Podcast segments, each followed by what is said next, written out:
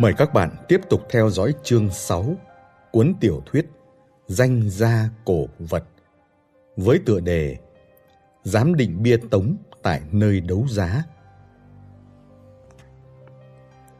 Tôi giật mình, không ngờ gã lại dở trò. Anh Hồ quay sang nhìn tôi, vẻ khó hiểu. Ý mày là gì? Anh mày không thích món ấy đâu. Hai tần cười nịnh. Anh hiểu lầm em rồi. Em không nói nó, mà nói báu vật nó mang trên người cơ. Vừa rồi em mua được cái tước đồng quý ơi là quý, nên định đưa ngay đến cho anh. Hả? Đưa đây xem nào. Anh Hồ vung cờ lê, tức thì có người đi về phía tôi. Tôi thầm rủa hai tần khốn nạn, dám lấy đồ người khác để gán nợ cho mình. Đám người này thoạt nhìn đã biết chẳng phải hạng tử tế gì, e rằng khó mà nói lý được. Cuống quá hóa liều, tôi lấy tước chạm rồng ra, đưa tới bằng hai tay, nói thẳng. Anh Hồ, tôi và tên họ Tần này chẳng quen biết gì nhau cả. Gã khăng khăng đòi mua tước của tôi, nhưng tôi không bán. Thành ra định mượn hoa cúng Phật, đẩy món nợ sang cho tôi. Thế chẳng hóa ra coi anh là hạng cướp ngày, nẫng tay trên đồ của người khác hay sao? Tước này chạm rồng, là đồ thời thương chu, rất có giá. Nếu anh vừa ý thì cứ lấy, coi như tôi tặng anh. Nhưng chuyện này tôi phải nói cho rõ ràng. Tôi vừa đấm vừa xoa, không chỉ thanh minh cho mình, còn ném cục nợ lại cho hai tần. Con người ai cũng tham lam. Tôi tình nguyện tặng không cái tước, còn nói rõ không dính dáng đến món nợ của hai tần. Điều này đối với anh Hồ tức là một món tiền biến thành hai món. Khỏi cần nghĩ cũng biết hắn sẽ đứng về phía ai. Hai tần cũng nhận ra lợi hại bên trong, tức thì chết đứng. Anh Hồ lừ mắt hỏi gã. Chuyện này là thế nào đây? Gã sợ đến nhún cả hai chân, luôn miệng đổ diệt cho tôi nói láo. Tôi cũng chẳng chịu lép, cầm tước chạm rồng lên giới thiệu cặn kẽ mọi đặc điểm, rõ ràng mạch lạc. Hai tần những tưởng lừa được một gã quê ngờ ngạch. Ai ngờ tôi tầm ngầm tầm ngầm mà đấm chết voi, khiến gã há hốc miệng, thiếu điều rớt cả quai hàm. Nghe tôi trình bày xong, anh Hồ quay quay cờ lê mấy vòng. Tao không hiểu lắm về đồ đồng, nhưng chú mày đúng là người trong nghề, nói năng đâu ra đó, khá đấy. Đoạn đưa mắt ra hiệu cho mấy tên tay sai, lôi hai tần vẫn đang nghệt như ngỗng ra ngoài, chỉ để lại tôi và hắn. Tước chạm rồng này, nếu thực sự quý giá như mày nói, chẳng phải là báu vật quốc gia sao? Anh Hồ hỏi. Tôi gật đầu. Hắn nhắm mắt trầm tư giây lát, rồi lại mở mắt. Vậy nếu tao nhận lấy, sau này mày hay thằng Tần đi trình báo thì chết tao à? Quả nhiên, người thông minh trên đời không thiếu. Tôi cũng chẳng ngại nói thẳng. Tôi và hai Tần hôm nay vừa gặp mặt, chưa bàn xong chuyện mua bán gì hết. Gã định lừa mua rẻ của tôi, nên tôi đành mượn tay anh trị lại. Chợt bên ngoài có tiếng kêu la thảm thiết, chẳng biết hai Tần đang bị trừng trị thế nào. Anh Hồ thích thú nghe xong mới hất hàm. Tao chỉ nó như ý chú mày rồi đấy. Mày lấy gì cảm ơn tao đấy? Nghe chừng hắn có ẩn ý. Suy nghĩ trong đầu tôi xoay chuyển thật nhanh. Chuyện khác không nói. Nhưng giám định đồ cổ tôi cũng nắm được đôi phần. Anh có cần gì cứ sai bảo. Tôi sẽ dốc hết sức. Hắn bèn tháo miếng ngọc trên cổ xuống. Xem xem, miếng ngọc này là thật hay giả? Tôi đón lấy. Ra là một chiếc khóa ngọc hình quả đào. Mặt phải khắc chìm bốn chữ cát tường mãn môn. Phía dưới có hoa văn cỏ linh chi, hai bên chỗ cửa sổ hình mây, khá tinh xảo. Tôi bèn đáp, câu này anh hỏi sai rồi. Anh Hồ nhớn mày, tôi liền giải thích. Ngọc không có thật hay giả, chẳng qua xem anh nhìn nhận nó thế nào thôi. Hắn ngẫm nghĩ rồi kể, đây là khóa ngọc hòa điền, hắn được người ta tặng nghe nói là của gia truyền từ một nhà giàu cuối thời Thanh. Tôi ngắm nghía hồi lâu, gõ nhẹ nó vào giá sắt bên cạnh, rồi ngoái lại cười hỏi. Người ta bợ đít anh nên tặng chứ gì? Sao? Đây không phải Ngọc Hòa Điền, chắc là Ngọc Thanh Hải hoặc Ngọc Nga thôi. Gõ phát ra tiếng thánh thót, nhưng cũng là hàng đắt đỏ. Có điều nếu nói là Ngọc cuối thời Thanh, thì tôi e rằng không phải. Anh Hồ thích thú ghé sát lại, cầm miếng ngọc lên soi. Sao chú mày biết? Tôi đáp là nhờ quan sát. Anh nhìn hai chỗ trổ cửa sổ hình mây kia. Bên trong có vết mài đúng không nào? Hắn dơ lên đèn soi hồi lâu. Gọi người đem cả kính lúp đến. Mới nói đúng là có thật. Tôi lại tiếp. Anh xem vết mài này song song với cửa sổ hay vuông góc? Hắn nheo mắt ngắm nghía một hồi, đáp rằng song song. Tôi bèn nói, thợ ngọc xưa kia xử lý chỗ cửa thường đục một lỗ nhỏ. Sau đó, dòng cưa dây cắt vòng theo hình cửa sổ, rồi cắt bỏ tâm cửa. Bởi vậy, vết mài thường vuông góc với cửa sổ. Kỹ thuật này rất tốn công, nên thợ ngọc hiện nay đều khoét lỗ, sau đó dùng công cụ mài từng vòng từng vòng, tạo thành vết mài song song với cửa sổ. Nhìn hướng vết mài có thể đoán được ngọc mới hay cũ. Cũng có nghĩa là miếng ngọc này là giả hả? Tôi lắc đầu. Là ngọc tốt, nhưng tuổi và chất ngọc bị khai điêu. Anh Hồ vỗ tay. Hay lắm, nghe chuyên nghiệp đấy. Tôi chuyên về kim thạch và đồ ngọc mà. Tôi bình thản đáp. Với hai tần, tôi càng tỏ ra ngốc nghếch thì càng có lợi. Nhưng đứng trước gã họ hồ này phải sắm vai tự tin, đĩnh đạc. Có điều nếu thả chú mày đi cũng không ổn. Chú mày nói muốn tặng quà cho tao, tao không cần. Vậy coi như là mày nợ tao, đúng không? Tôi chửi thầm trong bụng, nhưng hiện giờ cờ lê đang trong tay hắn. Món nợ ân tình này tính thế nào, đành phải nghe theo hắn thôi. Đột nhiên hắn xăm soi tôi từ đầu đến chân rồi nói. Nghe giọng chú mày không giống người thiểm Tây. Mang vật báu lại am hiểu đồ cổ như vậy. Rốt cuộc mày đến Kỳ Sơn làm gì? Tôi đương do dự chưa biết nên trả lời ra sao thì hắn xua tay. Thôi, nếu không liên quan đến tao thì khỏi trình bày. Tôi thầm nghĩ, không chủ động tiết lộ vài điều thì khó tránh khỏi nghi ngờ. Tên này xem chừng cũng có vai vế ở đây. Nếu nhờ vả được, cũng còn hơn tôi mò mẫm tự điều tra. Bèn khai thật. Chẳng giấu gì anh.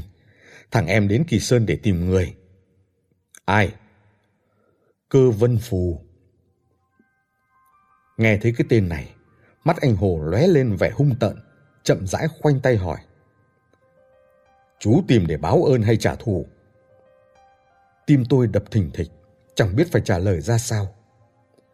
Anh Hồ và Cơ Vân Phủ có ân oán gì tôi không biết. Lỡ trả lời sai, cây cà lê trong tay hắn sẽ không tha cho tôi. Ờ, không ơn, không oán. Tôi muốn hỏi một việc thôi. Tôi đáp. Nếu cơ vân phủ siêu tập sách bản vị, hắn phải biết nhiều về phòng in sách học viện vị kinh. Chưa chừng có thể tìm được manh mối gì đó, nên cũng không phải tôi nói dối. Anh Hồ có vẻ chưa hài lòng với câu trả lời này. Đặt cờ lê xuống, rồi bỗng dưng kể bâng cua. Hai hôm trước, người ta đào được một tấm bia đá thời Tống ở gần Kỳ Sơn. Ngày kia chắc sẽ chuyển đến thị trấn. Thị trấn tổ chức một buổi đấu giá nội bộ. Chú mày đi với tao. giám định thử xem. Tao định mua nó. Dứt lời, hắn liếc mắt ra cửa Vốn định bảo hai tần đi, nhưng nó đúng là đồ bỏ. Nhưng đây là buổi đấu giá do huyện Kỳ Sơn tổ chức phải không? Tôi là người nơi khác, lai lịch không rõ, làm sao vào được? Ôi, cái đó chú mày khỏi lo. Cứ theo tao là được. Bí thư huyện ủy là cậu ruột tao. Anh Hồ thản nhiên đáp. Giờ tôi đã hiểu vì sao hai tần sợ hắn ta đến vậy. Ở huyện lỵ nhỏ này, bí thư huyện ủy chẳng khác nào ông trời con. Nghe nói ở những nơi xa xôi hẻo lánh như Thiểm Tây, để giải quyết vấn đề tài chính, chính quyền sở tại thường mắt nhắm mắt mở để đám con buôn đồ cổ quen thân mua bán một số di vật văn hóa tầm tầm.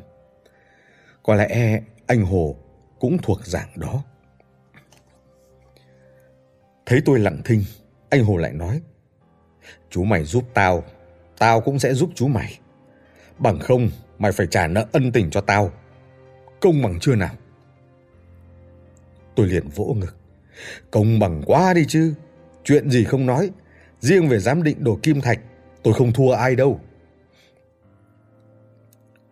Anh Hồ bèn bố trí cho tôi ở một khách sạn xịn hơn hẳn quán trọ tồi tàn ban đầu. Chỉ có điều là không cho ra cửa. Suốt ba ngày, tôi phải ở khách sạn chờ. Thừa dịp này, tôi cũng sắp xếp lại tất cả manh mối từ trước đến giờ, đồng thời nhờ anh Hồ để ý hỏi han động tĩnh của Kido Kana. Hắn nói cô ta lấy cớ đến giao lưu văn hóa, nên cán bộ huyện nào dám lơ là, ngày nào cũng dẫn đi xem chùa triển các nơi. Xem ra cô ta đang điều tra manh mối về đầu Phật Ngọc ở Minh Đường Võ Tắc Thiên. Kỳ Sơn gần Cản Lăng của Võ Tắc Thiên. Chưa chừng dạo quanh các chùa miếu sẽ phát hiện được gì đó. Tôi đoán cô ta nghĩ vậy. Thực ra mục đích của tôi và Kido Kana không hề mâu thuẫn. Cô ta muốn giải mã cuốn sổ tay, tìm hiểu hành trình của ông mình tại Trung Quốc. Còn tôi thì cần giải mã cuốn sổ tay thật nhanh để Kido Kana cầm về thuyết phục người ở Viện Nghiên cứu Đông Bắc Á trả đầu Phật về Trung Quốc.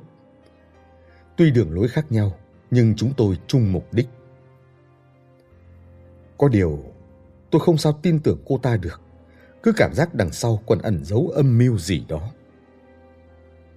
Ngoài ra, còn một chuyện khác đáng lo hơn. Hay tin Kido Kana trả lại đầu Phật Ngọc không lâu, Cục trưởng Lưu lại nhận được một bức thư nặc danh tố cáo đầu Phật Ngọc là giả. Sau khi tôi tham gia vào vụ này, cũng nhận được một giấy cảnh báo. Trịnh Quốc Cừ từng nhận được điện thoại nhờ đi mua chiếc gương đồng ông tôi để lại. Từng ấy bí ẩn khó giải thích khiến tôi cảm giác có một cặp mắt lúc ẩn lúc hiện lơ lửng trên đầu. Sở dĩ tôi trốn khỏi làng Trịnh. Một là để cắt đuôi Hoàng Yên Yên, Trịnh Quốc Cử. Hai là hy vọng thoát khỏi sự theo dõi ấy, tự do hành động. Hết ba hôm, anh Hồ dẫn tôi đến nhà khách duy nhất trong thị trấn. Nhà khách trang hoàng rất thời thượng. Nào là kính xanh, khung cửa sổ hợp kim nhôm, gạch lát sàn đại lý, bên ngoài còn ốp gạch men sứ trắng. Gara tầng một lố nhố người.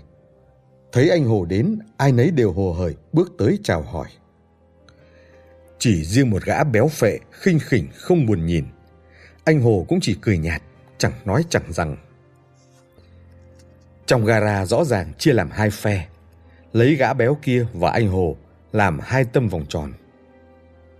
Trước đó, anh Hồ đã kể sơ qua với tôi.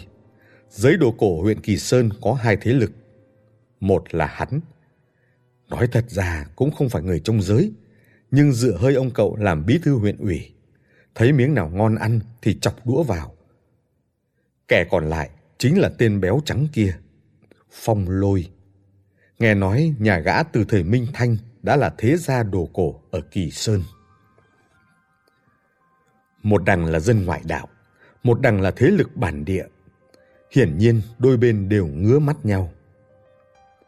Anh Hồ có thần có thế, ngặt nỗi dưới tay toàn thợ sửa xe, không có nhân tài giám định chuyên nghiệp, đành dùng tạm hạng xun xoe rút nát như hai tần.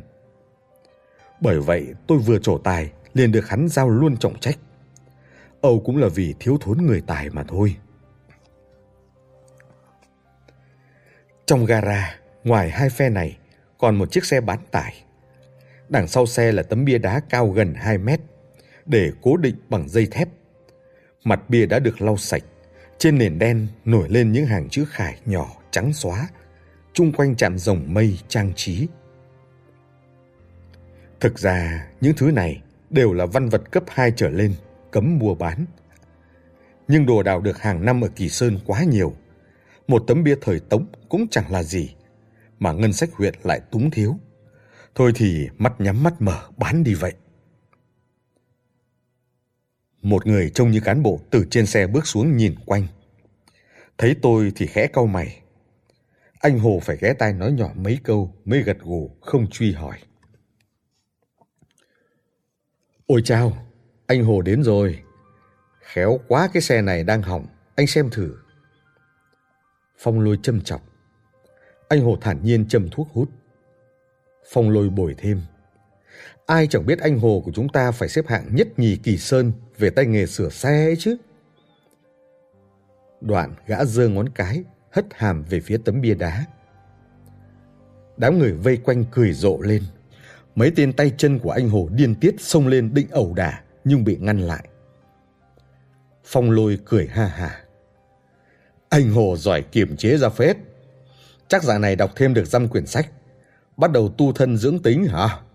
Tốt lắm, đọc nhiều vào, đỡ bị hố vì vô văn hóa. Nghe giọng điệu, chừng như trước đây anh Hồ từng bị gã làm cho bẽ mặt. Nghề buôn đồ cổ này yêu cầu kiến thức chuyên ngành rất cao. Dân ngoại đạo thường bị lừa như cơm bữa. Một tay thợ sửa xe chẳng hiểu biết gì, định cậy thần cậy thế chen chân vào giới đồ cổ, rất dễ khiến người trong nghề ngứa mắt. Trước thái độ khiêu khích của phong lôi, anh Hồ chẳng ử hử gì. Trái lại, tay cán bộ kia nhíu mày quát. Này, lôi béo, muốn tham gia thì ít mồm thôi, còn lại nhảy nữa tôi đuổi ra bây giờ. Phong lôi cười ha hà, chắp tay với anh ta rồi lùi xuống. Anh Hồ chậm rãi bước đến gần tôi nói nhỏ. Thấy rõ chưa? Lát nữa chú liệu mà xử lý nó nha. Tôi gật đầu. Ngoài Phong Lôi và anh Hồ, còn mấy thương nhân bản địa lẫn ngoài tỉnh nữa. Nhưng rất biết điều, chỉ đứng yên một chỗ. Tay cán bộ nhìn đồng hồ, rồi đề nghị bắt đầu. Hai người đi ra đóng sập cửa lại. Cả gara thoát chốc tối sầm. Lại tách một tiếng, bốn ngọn đèn lớn ở bốn góc sáng bừng lên, soi tỏ từng hạt bụi lơ lửng. Không khí thoát chốc nghiêm trang hẳn. Tay cán bộ nhảy lên xe bán tải, vịn tay vào tấm bia, giới thiệu quy tắc đấu giá.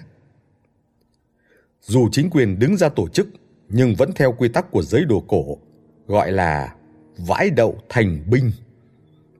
Người tham gia gọi là thần tiên. Ai nấy cầm một nắm đậu, một cái bát.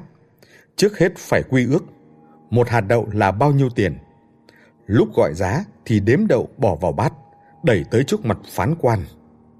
Phán quan nhìn tất cả đậu trong bát, đẩy trả bát ít đậu nhất. Còn lại dựa theo số đậu mà lần lượt trả cho các thần tiên. Vòng sau chỉ được thêm đậu, không được bớt. Cứ thế quay vòng, đấu giá đến khi nào chỉ còn một bát thì thôi. Quy tắc này hay ở chỗ cả quá trình chỉ mình phán quan biết các thần tiên ra giá bao nhiêu. Các thần tiên chỉ biết số đậu của mình xếp hạng thứ mấy, chứ không rõ người hơn và kẻ kém rốt cuộc bỏ bao nhiêu đậu. Như vậy sẽ không có tình trạng giá sau đẻ giá trước như đấu giá công khai. Mọi người khỏi mất lòng, ai cũng có thang để xuống, hòa khí sinh tài. Anh Hồ, Phong Lôi và ba người khác, mỗi người được chia cho một chiếc bát tô sứ thanh hoa và một nắm đậu. Tay cán bộ giao hẹn, các vị cho người lên xem hàng trước đi. Thấy anh Hồ đưa mắt ra hiệu, tôi liền trèo lên xe, đứng ngắm tấm bia đá cùng bốn người nữa. Xét hình thức thì tấm bia này mang phong cách điển hình thời Tống, nền đen chữ trắng, trên đầu là song long tranh châu, chạm trổ tinh xảo, bên dưới là hơn nghìn chữ ghi lại cuộc đời của chủ nhân bằng thể tiểu khải như phượng múa rồng bay. Tiếc rằng là khoản ngày tháng đã bị bào mòn không nhìn ra được nữa. Theo nội dung văn bia thì chủ nhân tấm bia này là Phú Hào ở Kỳ Sơn. Bấy giờ Thiểm Tây bị quân Kim chiếm đóng, người nọ nhớ thương nước cũ, uất quá mà chết.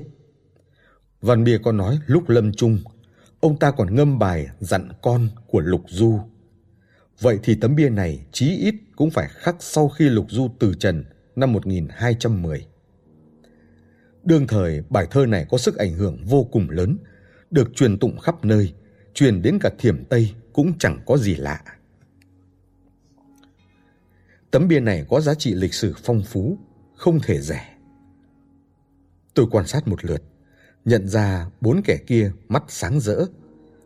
Thầm biết họ cũng đã nhìn ra giá trị món hàng. Tiếp theo đây mới là gây cấn. Chúng tôi phải dựa theo kết quả giám định để tính giá tấm bia, đồng thời đoán xem đối thủ sẽ bỏ bao nhiêu tiền. Theo thuật ngữ kinh tế học thì là tìm cho ra điểm dừng lỗ, ai tìm được thì thắng. Chúng tôi nhảy xuống xe, ai về chỗ nấy. Anh Hồ hỏi nhỏ. Thấy sao? Tôi gật gù. Hàng tốt đấy. Hắn thở phào, đếm lấy vài hạt đậu trong túi bỏ vào bát, đẩy tới trước mặt phán quan. Những người kia cũng lục tục ra giá. Trước mặt phán quan trình ảnh năm cái bát. Phán quan lần lượt mở bát xem kỹ rồi đẩy lại, đẩy một bát trả về. Người bị trả bát vỗ chán dầu dĩ, ném nắm đậu vào miệng, nhai rào rạo. Kết quả, Phong lôi xếp hạng nhất, sau đó là anh Hồ. Hai người còn lại lần lượt đứng thứ ba và bốn. Phong lôi cười nhạt, bỏ thêm mấy hạt đậu vào bát, rồi đẩy tới trước mặt phán quan, vẻ khiêu khích. Vòng đấu giá thứ hai vừa mở bát, một người nữa lại bị loại. Lần này anh Hồ ra giá cao nhất, được xếp hạng đầu. Phong lôi tụt xuống hạng hai. Ba người đều thầm phán đoán, không biết đối thủ bỏ bao nhiêu động vào bát. Nếu bỏ ít thì sợ bị qua mặt, bỏ nhiều lại sợ hớ. Anh Hồ hỏi tôi tiếp theo phải bỏ thế nào. Tôi nghĩ ngợi giây lát rồi cố tình lớn tiếng nói. Tấm bia này có vấn đề, e là đồ giả. Phong lôi liền phá lên cười ha hà. Nói đúng là người được anh Hồ mời đến, văn hóa lùn như nhau. Tay cán bộ kia khó chịu ra mặt, vặn hỏi tôi tại sao lại nói vậy. Tôi chắp tay sau lưng, đi mấy bước quanh tấm bia. Tấm bia này bất luận về hình thức hay chất liệu đều được làm hoàn hảo, kín kẽ. Ngay cả văn bia cũng phỏng theo văn phong xúc tích thời Tống. Tiếc rằng lại bỏ qua một điểm quan trọng nhất, để lộ sơ hở to tướng. Thấy tất cả đổ dồn mắt vào mình, tôi cười. Thủa ấy, cả giải thiểm Tây đều bị quân Kim chiếm đóng, đúng chưa? Phải. Phần lớn mọi người đều gật đầu. Đây là kiến thức lịch sử phổ thông. Văn Bia từ đầu đến cuối toàn nhớ nhung nước Tống, chỉ mong ngóng ngày được trở về cố quốc. Thậm chí còn trích dẫn cả dặn con của Lục Du. Ngày nào thu lại miền trung thổ. Dưới mắt người nữ chân, hành vi này rõ ràng là phản nghịch. Nghĩ mà xem, thứ này lại có thể ngang nhiên dựng trong vùng quân Kim chiếm đóng ư? Dù chủ mộ đã chết, nhưng còn con cháu và gia tộc thì sao? Ông ta không sợ liên lụy đến dòng họ à? Lời này vừa thốt ra, người trong gara đều sững sờ, chụm đầu ghé tai xôn xao bàn tán. Tôi sợ anh Hồ không hiểu, còn giải thích thêm. Cũng như Dương Băng Rôn đả đảo chủ nghĩa đế quốc Nhật Bản ngay giữa đường phố Bắc Kinh vào thời thế chiến vậy. Anh Hồ rốt văn hóa, nhưng cũng từng xem phim ảnh về thời thế chiến, liền hiểu ra ngay. Tay cán bộ hầm hầm. Anh là cái thá gì mà nói đồ giả, thì nó thành đồ giả. Vãi đậu thành binh đã xong đâu. Tôi lập tức xin lỗi. Anh Hồ cũng lên tiếng giàn hòa. Có điều mấy câu nói của tôi đã gây ra ảnh hưởng không nhỏ. Phong lôi biến sắc, vội giữ chặt lấy bát, lén hé ra xem. Người bên cạnh gã hình như bắt đầu tranh cãi, khiến gã hơi lúng túng, cứ nắm chặt đậu trong tay, phần vần mãi không biết bỏ vào đâu. Anh Hổ thích chí nhìn Phong Lôi, ra hiệu khen ngợi tôi rồi thì thào hỏi. Chúng ta có định vãi đậu nữa thôi. Tôi đáp, vãi chứ sao không, hàng tốt cơ mà. Anh Hồ bực bội, chú chẳng bảo là hàng giả à? Tôi liếc mắt, anh bảo phải trị cho lôi béo một trận cơ mà. Anh Hồ sáng mắt lên. Theo lời tôi, bỏ thêm mấy hạt đậu nữa vào bát. Luật của vãi đậu thành binh là hoặc chịu thua, hoặc chơi đến cùng. Đám phong lôi nửa tin nửa ngờ, xong đành chơi tiếp. Có điều cân nhắc rất kỹ mới bỏ đậu. Vòng thứ ba, anh Hồ vẫn hạng nhất, phong lôi hạng nhì. Thương nhân từ nơi khác đến kia chịu thua, bị loại. Thấy vậy, tôi cười ha hà. Phong lôi cáu kỉnh hỏi tôi cười cái gì. Tôi bèn đáp. Cười mấy thằng văn hóa lùn lại đa nghi. Chưa chi đã sơi ngay quả đắng. Phong lôi nổi điên quát. Mày bảo ai? Tôi nhèo mắt. Sao nào? Nghe tôi nói mấy câu đã sinh nghi không dám bỏ đậu nữa rồi hả? Mẹ kiếp! Mày là cái thá gì? Ông bỏ đậu phải nhìn mặt mày chắc. Tôi nhún vai, leo lên xe trỏ tấm bia. Vừa rồi các vị xem hàng, không thấy lằn danh dưới chân bia à?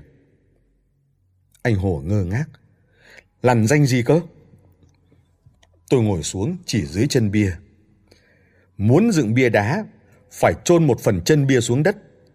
Trải hơn nghìn năm, phần trên dãi nắng dầm mưa, phần dưới bị đất nước xói mòn. Trên dưới sẽ khác nhau, ở giữa tạo thành một lằn danh phân cách. Làn danh này gọi là đường âm dương, tượng trưng cho sự phân cách giữa hai thế giới trên và dưới đất. Vậy mà tấm bia này... Tôi lướt ngón tay qua. Mọi người trong gara đều thấy rõ. Màu sắc chân bia chẳng khác gì phần phía trên. Thế chẳng phải càng chứng tỏ là đồ giả ư? Một người lên tiếng. Phong lôi và mấy thương nhân khác đều thở phào nhẹ nhõm. Riêng anh Hồ hơi cuống, không hiểu tôi có ý gì. Tôi ngạo nghễ dẫm một chân lên thành xe, nhìn xuống đám người bên dưới. Tôi không cho là vậy. Các vị nhìn kỹ mà xem. Đường âm dương và văn bia, nếu xét riêng từng cái thì chứng tỏ tấm bia này là giả. Nhưng nếu gộp chung vào, lại có thể đưa ra một kết luận hoàn toàn trái ngược. Ý mày là sao? Phong lôi hỏi. Anh thử nghĩ xem, vì sao tấm bia này không có đường âm dương? Vì sao Văn Bia dám ngang nhiên tưởng nhớ nước Tống ngay trong vùng quân Kim chiếm đóng? Đáp án chỉ có một. Tôi giơ một ngón tay, nói thật chậm, thu hút tất cả ánh mắt. Đây không phải bia đá, mà là bia âm. Những kẻ trong nghề nghe tới hai chữ này đều trợn tròn mắt. Tôi giải thích với anh Hồ, bia âm được đặt bên trong mộ. Mộ xây bằng đá bia khảm trong đá, dĩ nhiên không có đường âm dương. Sau khi đóng cửa mộ, cũng chỉ có chủ mộ biết văn bia viết gì mà thôi, người khác không thể điều tra được. Vậy tấm bia này là thật hả? Thật hay giả, các vị tự đoán lấy. Biết đâu tôi lừa gạt thì sao? Tôi liếc tay phán quan cán bộ kia, rồi nhảy xuống xe, đi đến cạnh anh Hồ. Hắn vỗ vai khen tôi lên tận mây xanh, nói rằng chỉ cần nhìn gương mặt nhăn như bị của phong lôi đã thấy đáng tiền. Ba tên bị loại kia cũng đua nhau cười trên nỗi đau người khác. Giờ kẻ phải chịu áp lực lớn nhất không ai ngoài phong lôi. Gã vốn tính đa nghi, nghe tôi nói một chàng hư hư thực thực lại càng hoang mang, không biết nên bỏ đậu hay thôi. Lúc này gã chẳng lọt tai lời ai nữa. Mấy kẻ phụ trách giám định đi cùng toàn nêu ý kiến, xong đều bị gã gạt phát đi, đành nín thít. Trong thực có hư, trong hư có thực. Ấy là đạo dùng binh, cũng là đạo đấu giá. Giờ chỉ còn anh Hồ và Phong Lôi đọ giá. Phong Lôi lại bị tôi xoay mỏng mỏng, chẳng biết nên bỏ bao nhiêu thì vừa. Tiếp theo đây, chỉ cần anh Hồ nắm lấy cơ hội thì thừa sức nuốt trọn tấm bia, hoặc ép cho Phong Lôi mua hớ. Bất luận thế nào, hắn cũng được một phen tha hồ chút giận. Chỉ nghe tay cán bộ hô. Vòng cuối cùng, hai vị thần tiên vãi đậu đi. Anh Hồ được tôi gợi ý, thong dong bỏ đậu, đẩy bát lại, đẩy tới trước mặt phán quan. Còn phong lôi cứ chần chừ mãi, không đẩy lại được. Phán quan phải dục mấy lần, hắn vẫn không dám xuống tay. Đám lâu la đi theo anh Hồ được thể cười rú lên chế nhạo, khiến hắn giận tím mặt lại. Đúng lúc phán quan gọi giá lần cuối cùng thì cửa gara bật mở. Hai người từ bên ngoài điềm nhiên bước vào, khiến mọi người bên trong giật bắn mình. Buổi đấu giá này thực ra là bất hợp pháp. Nếu bị khui ra thì đừng nói những người tham gia bị khép tội mà ngay cả chính quyền huyện cũng bị truy cứu trách nhiệm. Bởi vậy, nhà khách này được canh gác rất nghiêm. Những người không phận sự đừng hỏng bước vào nửa bước. Vậy mà hai người này có thể thong dong tiến vào, khiến người ta không khỏi suy đoán, chẳng rõ lai lịch họ thế nào. Người đến gồm một nam, một nữ. Nam chừng ngoại tứ tuần, mặt vuông, mày dài lạ thường, dưới cằm để một tròm râu vắt ngang. Tác phong nho nhã như người đọc sách, nhưng sắc mặt hơi tái. Người nữ tôi còn quen mặt hơn, chính là Kido Kana. Nguyện này, anh Hồ gọi tôi lại, trỏ người đàn ông kia. Chú mày muốn tìm cơ vân phù hả? Chính là hắn đấy. Tôi kinh ngạc. Hóa ra kẻ kia là cơ vân phù. Anh ta làm thế nào mà bắt tay được với Kidokana nhỉ? Xem chừng cơ vân phù cũng có vai vế ở Kỳ Sơn. Vừa bước vào, tất cả đã tự động nhường đường. Tài cán bộ phụ trách đấu giá cũng bước tới chào hỏi. Thầy phù cũng đến đấu giá à? Tiếc quá, chúng tôi đến vòng cuối rồi, thầy xem. Cơ vân phù xua tay. Yên tâm, tôi không đến đấu giá đâu. Chẳng qua dẫn cô bạn người Nhật này tới tham quan chút thôi. Các vị cứ tiếp tục đi. Giọng anh ta trầm trầm mà cuốn hút, nghe cứ như phát thanh viên trên đài phát thanh trung ương. Tay cán bộ kia vỡ lẽ, nhìn Kido Kana mỉm cười. Anh Hồ quay sang hậm hực bảo tôi. Cơ Vân Phủ thường dắt người nước ngoài đến tận hiện trường thu mua đồ cổ. Phong lôi đang hoang mang thấp thỏm, thấy cơ vân phủ đến thì mừng cuống lên. Tuổi gã sấp xỉ cơ vân phủ, nhưng thái độ cứ như trẻ con bị bắt nạt chạy về mách bố vậy. Cơ vân phủ mỉm cười nghe gã trình bày, rồi đưa tay làm hiệu với cán bộ.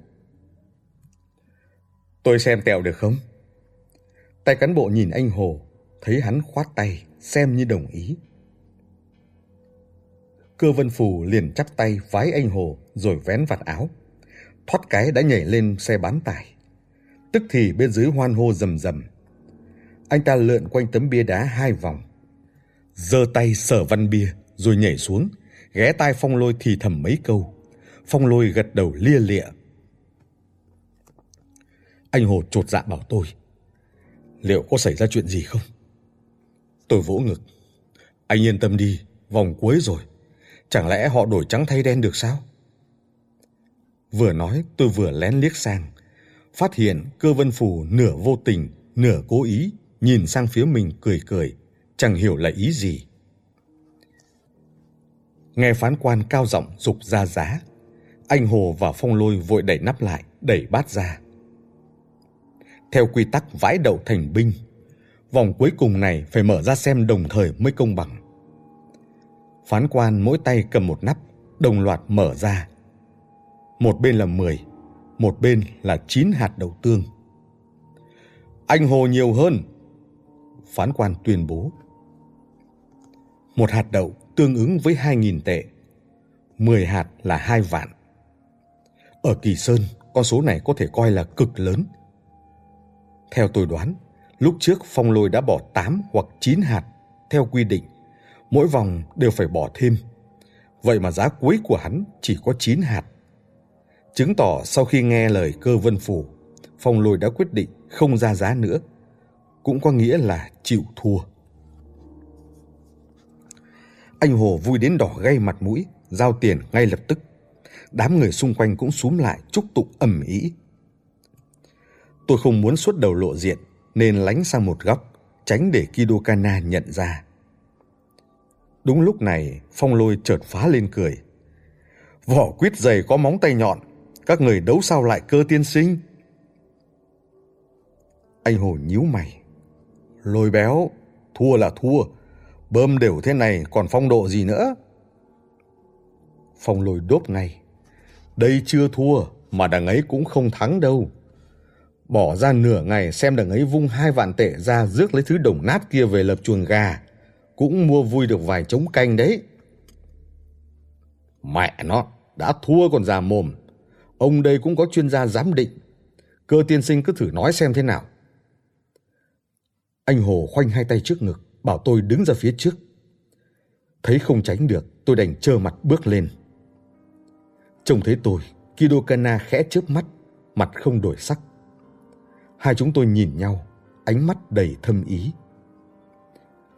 Cơ vân phủ cười, tôi chỉ dám định giúp cậu lôi, tiện miệng nói mấy câu thôi, có là gì đâu.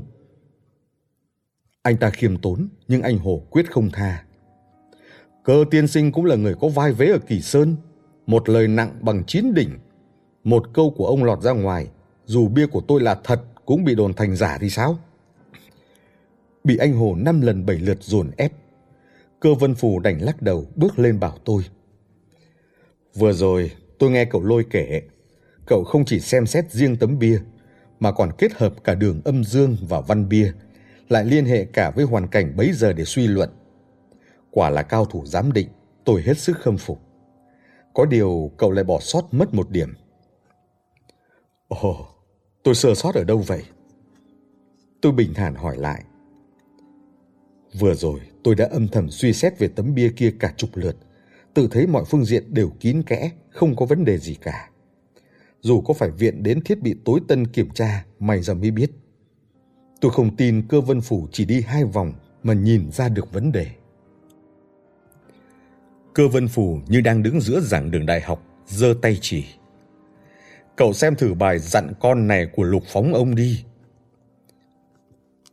Văn bia dẫn toàn bộ bài dặn con. Bốn câu. Vốn biết chết rồi là hết chuyện. Chín châu chỉ tiếc chửa sum vầy. Ngày nào thu lại miền trung thổ. Cúng bố đừng quên khấn bố hay.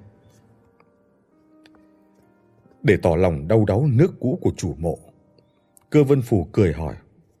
Đã thấy gì chưa? Chỉ giỏi tung hỏa mù. Tôi cười nhạt. Bốn câu này vốn có trong sách giáo khoa tiểu học. Tôi thuộc như cháo chảy từ lâu. Còn có vấn đề gì được nữa? Bài này của Lục Phóng Ông vừa viết ra đã vang danh khắp Đại Giang, Nam Bắc. Vô số chí sĩ cảm động giạt rào trước tấm lòng yêu nước của ông ta. Đúng như lời cậu nguyện, Kỳ Sơn là đất tổ của Trung Hoa, có rất nhiều người yêu nước. Bài thơ này được truyền đến đây rồi được khắc lên bia mộ cũng là lẽ đương nhiên. Cơ vân phủ rủ rỉ giải thích, rồi đột nhiên vặn lại một câu. Nhưng trong bài thơ này có một chữ không thể xuất hiện ở thời Nam Tống được. tìm tôi thoát lại, nhận ra sự việc có phần không ổn. Cơ vân phủ chạm nhẹ ngón tay vào mặt bia, dừng ở chữ nọ. Là chữ vốn trong câu đầu tiên. Chữ này có vấn đề gì? Cơ vân phủ dùng ngón tay viết chữ nguyên lên không trung. Trước thời Minh không có chữ vốn, người ta đều dùng chữ nguyên. Ví như hai câu cuối bài hố đốt sách. Cho chưa kịp nguội sơn đông loạn, lưu hạng nguyên phường võ biền thôi. Về sau Chu Nguyên Chương diệt nhà Nguyên, đoạt được thiên hạ, không thích chữ nguyên, nên mới đổi sang chữ vốn. Nói cách khác, tấm bia này ít ra cũng phải đến thời Minh mới có. Anh ta thuận miệng trích dẫn kinh điển, nhưng đầu tôi lại ong lên. Lần này đúng là được người ta tát cho sáng mắt ra. Bia Minh, bia Tống vốn không cùng đẳng cấp, giá cả cũng khác nhau trời vực. Thực không ngờ tôi tự tin đầy mình mà lại sẩy chân trước một chữ còn con. Trước đây tôi từng nghe nói có rất nhiều chuyên gia lão luyện chỉ nhìn lầm một lần mà tai tiếng cả đời. Giờ mới thật sự hiểu được nỗi đau đớn và thảng thốt của họ khi sự thật bị vạch trần. Cậu quá đặt nặng đồ vật mà bỏ qua sự thay đổi văn tự. Cơ vân phủ vẫn ôn hòa điềm đạm. Nhà tôi có mấy cuốn sách quý đời Tống, trong đó có rất nhiều ví dụ chứng minh. Nếu cậu muốn xem thêm, tôi sẽ cho mượn nhưng tôi nào nghe được ông ta nói gì nữa. Từ sau khi dính vào việc của năm phái, tôi chỉ dựa vào một cuốn Tố Đỉnh Lục mà qua ải chém tướng, giám định ấn đời Hán, đánh bại dược bất nhiên, vượt qua vòng kiểm tra của người đứng đầu các phái chưa từng sơ sẩy. Nhưng lần này ở Kỳ Sơn lại thua về tay kẻ khác. Đòn đả kích này khiến tôi nhất thời khó tránh ngẩn ngơ. Anh Hồ cũng sững sờ chẳng kém.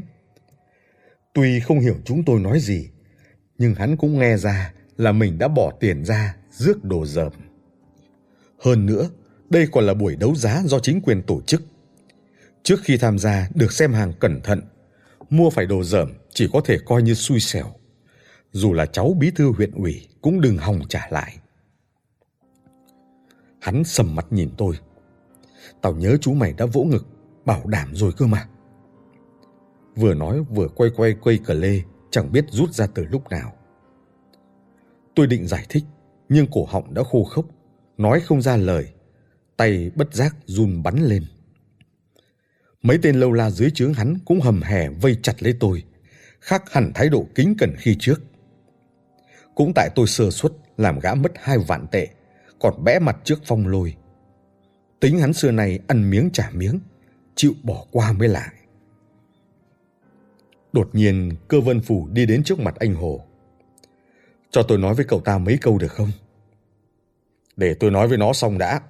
Nếu nó còn mạng thì nói với ông sau. Anh Hồ đáp. Đã đi săn, ai chẳng có lúc sơ sẩy bị nhạn mổ mắt. Nếu anh Hồ không vui, chi bằng tới chỗ tôi, ưng món nào thì chọn món đó. Tôi tuy không có nhiều đồ quý, nhưng mấy món tạm tạm cũng không phải không có. Ý anh ta muốn dùng một món đồ cổ để đổi lấy tôi. Tôi khá bất ngờ. Chẳng biết vì sao cơ vân phủ lại hào phóng vung tiền vì một người hoàn toàn xa lạ như vậy nữa. Không ngờ anh Hồ cười khẩy. Ai cần lấy đồ của ông? Tôi bảo cho ông biết, thằng danh này là tôi dẫn đến. Hôm nay tôi phải đưa đi, đừng hòng ngăn được. Cơ vân phủ định khuyên can thêm nhưng tôi đã ngẩng lên nói cứng. Cơ tiên sinh, ý tốt của anh tôi xin nhận. Có điều dám định giúp người ta cũng có lúc nhìn nhầm. Đây là lỗi của tôi, tôi phải chịu trách nhiệm. Dứt lời tôi sửa lại vạt áo, nhìn anh Hồ ra hiệu mời đi. Hắn cũng chẳng buồn khách sáo, nắm lấy cánh tay tôi lôi ra ngoài. Người xung quanh hoặc hí hừng xem trò như phong lôi, hoặc lạnh tanh như tay cán bộ, chẳng ai buồn ngăn cản. Đúng lúc này, một bóng dáng nhỏ nhắn lạng người chắn giữa cửa gara, khiến cả tôi và anh Hồ đều ngẩn ra. Nhìn kỹ, hóa là Kido Kana.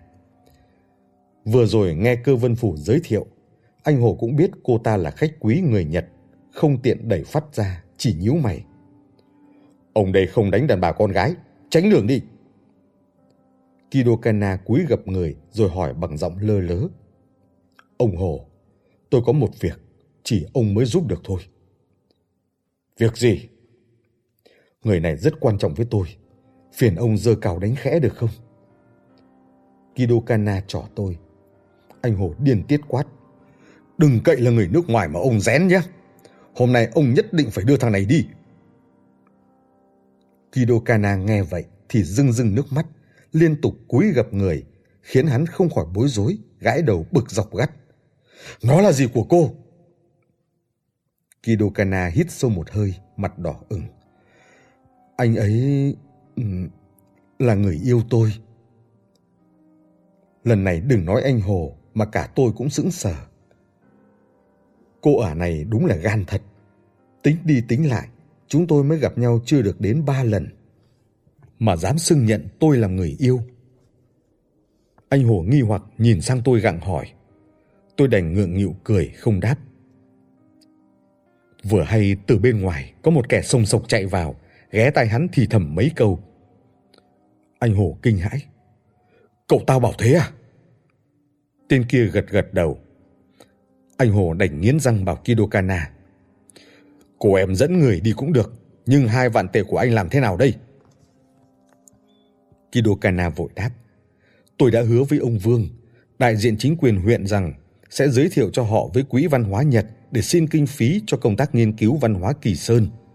Mong đến lúc đó ông có thể tham gia. Nghe vậy, đám người trong gara nhất loạt ổ lên. Tất cả đều là hạng lõi đời, vừa nghe đã hiểu ngay vấn đề. Xem ra cô nàng Kidokana này cũng là kẻ có vai vế ở Nhật, có thể kéo được một khoản thu ngoài quy định về cho huyện. Bí thư huyện ủy dĩ nhiên không đời nào để thằng cháu ngoại phá bĩnh. Anh Hồ ngây ngang đến đâu cũng không dám chống đối ông cậu. Mọi người tức thì đổ dồn mắt vào cô nàng mảnh mai trước mặt, rồi lại nhìn sang tôi. Hẳn đang liên tưởng đến bông hoa nhài cắm bãi cứt trâu. Anh Hồ đặt tay lên vai tôi, cây cờ lê nặng trịch chọc thẳng vào yết hầu tôi lạnh ngắt. Lần này, thằng chó nhà mày núp được váy đàn bà, nhưng lần sau cứ liệu đấy. Đã yếu đừng có ra gió, không phải ai cũng tử tế như bố mày đâu. Đoạn hắn nhấc cờ lê ra, hùng hổ đi thẳng. Anh Hồ đi rồi, mọi người cũng nhao nhao kéo đi hết. Cơ Vân Phù và Kidokana đi đến trước mặt tôi. Kidokana đưa tay sửa lại cổ áo sộc sạch cho tôi, còn phủi bụi trên vai áo, hệt như nàng dâu mới. Thực lòng tôi không muốn gặp cô nàng trong tình cảnh này chút nào. Chưa thu được tin gì đáng giá, lại tự dưng phải chịu ơn cô ta. Về sau tôi làm sao ngẩng mặt lên trước cô ta được nữa. Dường như nhận ra tôi đang thẹn, cơ vân phù cười cười không nói, vẫy tay ra hiệu cho chúng tôi đi theo. Rời khỏi nhà khách, đã thấy một con xe dép Bắc Kinh đậu ngay trước cửa. Cơ vân phù chui vào ghế lái, tôi và Kidokana ngồi xuống ghế sau. Kidokana bảo tôi, chúng ta về chỗ anh cơ, ở đó rất an toàn, không ai biết cả.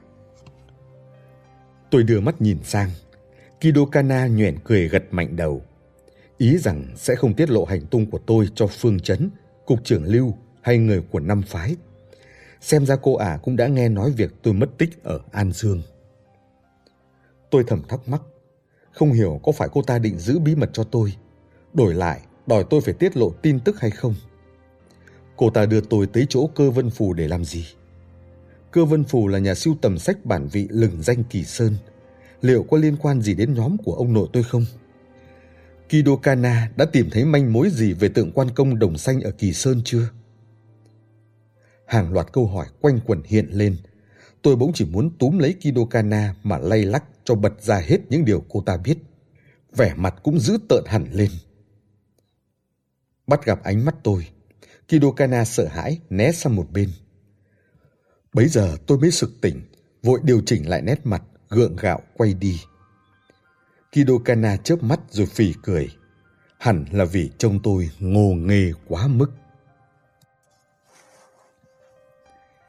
Chiếc xe dép nhằm thẳng hướng Bắc. Chẳng bao lâu đã đến một nơi yên tĩnh ở ngoài ô Kỳ Sơn. Phong cảnh xung quanh rất đẹp, lưng dựa núi xanh sừng sững, trước mặt có dòng sông nhỏ. Thoạt trông cứ tưởng đang ở Giang Nam. Chẳng giống quang cảnh thiểm Bắc, đất vàng dốc đứng chút nào. Xe dép rời đường cái chạy vào đường đất, sóc nảy trùng mười mấy phút thì dừng trước một ngôi nhà. Ngôi nhà này rất cổ kính, tường bao cao ngất bằng gạch xanh, chính diện hai cánh cửa sơn son, phía trên là mái ngói nhô ra, trông cực kỳ bề thế. Đầu tường trổ mấy lỗ châu mai, tiếc rằng đã bị cỏ hoang lấp đầy, đôi chỗ có dấu hiệu sạt lở. Cơ vân phủ giới thiệu, đây là nhà cũ của tôi trước giải phóng. Thoạt đầu bị tịch thu làm xưởng vẽ, giờ mới trả lại cho tôi một phần. Anh ta xuống xe, rút chìa khóa mở cửa rồi dẫn chúng tôi vào. Chủ nhà này trước đây hẳn là người quyền thế. Chiếu bích vừa cao vừa rộng, lối đi thanh thang. Xem chừng bên trong phải có đến 7-8 khu nhà là ít. Chính giữa là từ đường bên trên treo đôi câu đối của dòng họ cơ. Vua thi hành nhân chính, cổ công rời đến Kỳ Sơn. Quan chỉ dạy cấy cày, chu thất tôn làm thủy tổ. Cửa từ đường đóng chặt, có lẽ lâu lắm chưa được sửa sang. Thứ duy nhất mang hơi thở hiện đại là cột anten nhô cao trên mái nhà. Đến khu nhà cơ vân phù ở, Vừa mở cửa ra đã thấy mùi mực hòa lẫn mùi mối mọt sộc vào mũi. Thật không thể ngờ. Tôi cứ ngỡ nhà môn đệ thư hương như họ hẳn phải treo tranh chữ đầy tường, mai trúc khắp nơi, đơn sơ thanh tịnh. Nhưng gian nhà này lại ngổn ngang bề bộn, thậm chí có thể nói là hơi nhếch nhác. Nhà cửa khá rộng, chỉ riêng đại sảnh đã hơn 70 mét vuông, toàn sách là sách. Ba bức vách đều kê giá sách gỗ chạy dài từ sàn đến tận trần, bày đầy sách vở. Đó là chưa kể đống sách buộc bằng dây ni lông trồng chất dưới đất. Cạnh sofa, dưới bàn trà, bên khe tủ góc, bên chậu hoa đều nhét hai ba cuốn sách mở lật úp, cứ như đang đọc dở thì tiện tay bỏ đó. Phóng mắt nhìn khắp, đúng là ken dày xin xít, không hở chỗ nào. Chính giữa sảnh còn đặt máy chiếu kiểu cũ. Giá sách đối diện treo một bức lụa trắng để làm phông màn. Thứ duy nhất không liên quan đến sách chỉ có chiếc điện đài vô tuyến đặt cạnh cửa sổ chĩa cần anten dài. Hẳn là nối với cột anten bên ngoài. Ngạc nhiên không? Cơ Vân Phù hỏi. Tôi thành thật gật đầu.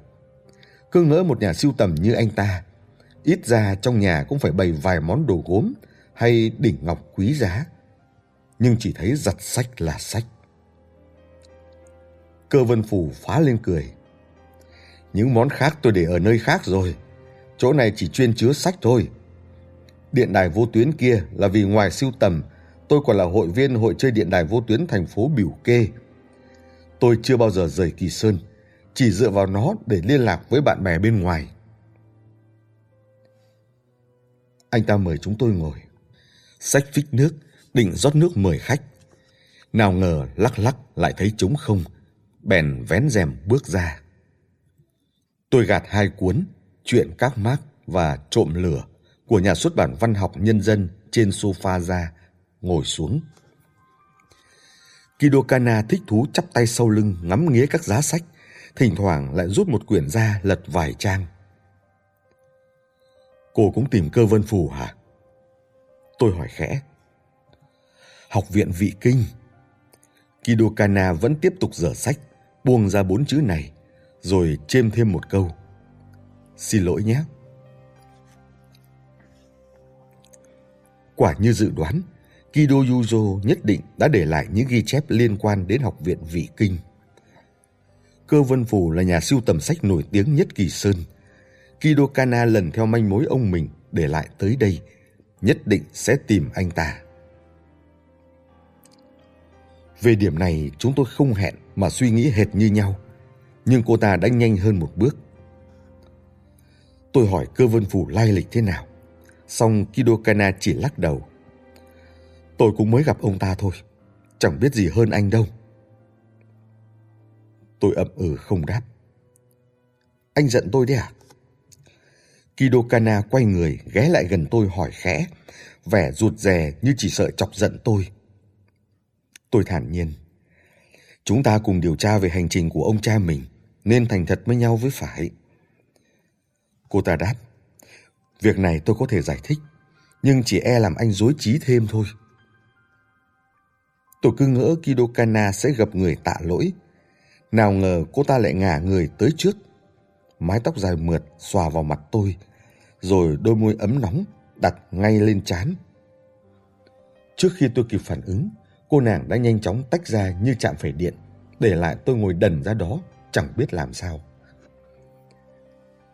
Dù muốn tạ lỗi cũng đâu cần thể hiện bằng cách xuồng xã thế này. Tôi vô thức sờ chán. Kido Kana đứng hơi xa, mặt đỏ bừng, hai tay xoắn chặt vạt áo, nhưng vẫn lấy hết can đảm nhìn sang như vừa hoàn thành một nhiệm vụ khó khăn. Lúc này trông cô ta không giống Monwe Yamaguchi mà giống Koizika Jiun hơn. Đây là nhân vật nữ chính trong bộ phim truyền hình Nữ tướng bóng truyền, phát sóng trên truyền hình Nhật Bản thập niên 80. Đúng lúc này thì cơ vân phủ quay lại, tay cầm hai cốc thủy tinh. Anh ta dường như không hề nhận ra vẻ ngượng nghịu của chúng tôi. Nhanh nhẹn rót hai cốc nước mời khách rồi ngồi xuống sau chiếc bàn gỗ đàn. Chúng tôi cũng cố gạt xấu hổ, bốn mắt đồng loạt đổ dồn vào cơ vân phủ. Nhất cử nhất động của người này dường như đều có ẩn ý. Tôi và Kido Kana cảm giác không phải chúng tôi tìm thấy anh ta, mà là anh ta luôn đợi chúng tôi đến. Quả nhiên, cơ vân phủ đan hai tay vào nhau chống dưới cằm, buông ngay một câu. Tôi đợi ngày này lâu lắm rồi. Anh biết chúng tôi à? Tôi hỏi. Cơ vân phủ cả cười. Gặp được con cháu hai vị hứa nhất thành và Kido Yujo, được chứng kiến một câu chuyện thần kỳ, thực là may mắn lớn nhất đời tôi đấy. Hai người chúng tôi nhìn nhau, không giấu được vẻ kinh hãi. Người này rốt cuộc là ai mà chưa gì đã vạch trần thân phận chúng tôi? Kido Kana ngỡ ngàng hỏi lại. Lẽ nào ông năm xưa cũng dính đến vụ án đầu Phật? Vừa dứt lời cô ta đã phì cười. Cơ vân phù chẳng qua mới tứ tuần, e rằng lúc xảy ra chuyện, anh ta còn chưa chào đời. Cơ vân phủ lắc đầu. Sai rồi, tôi không liên quan gì đến Minh Nhãn Mai Hoa cả. Tổ tiên họ cơ cũng không. Chẳng qua tôi có hứng thú với vụ án đầu Phật thôi.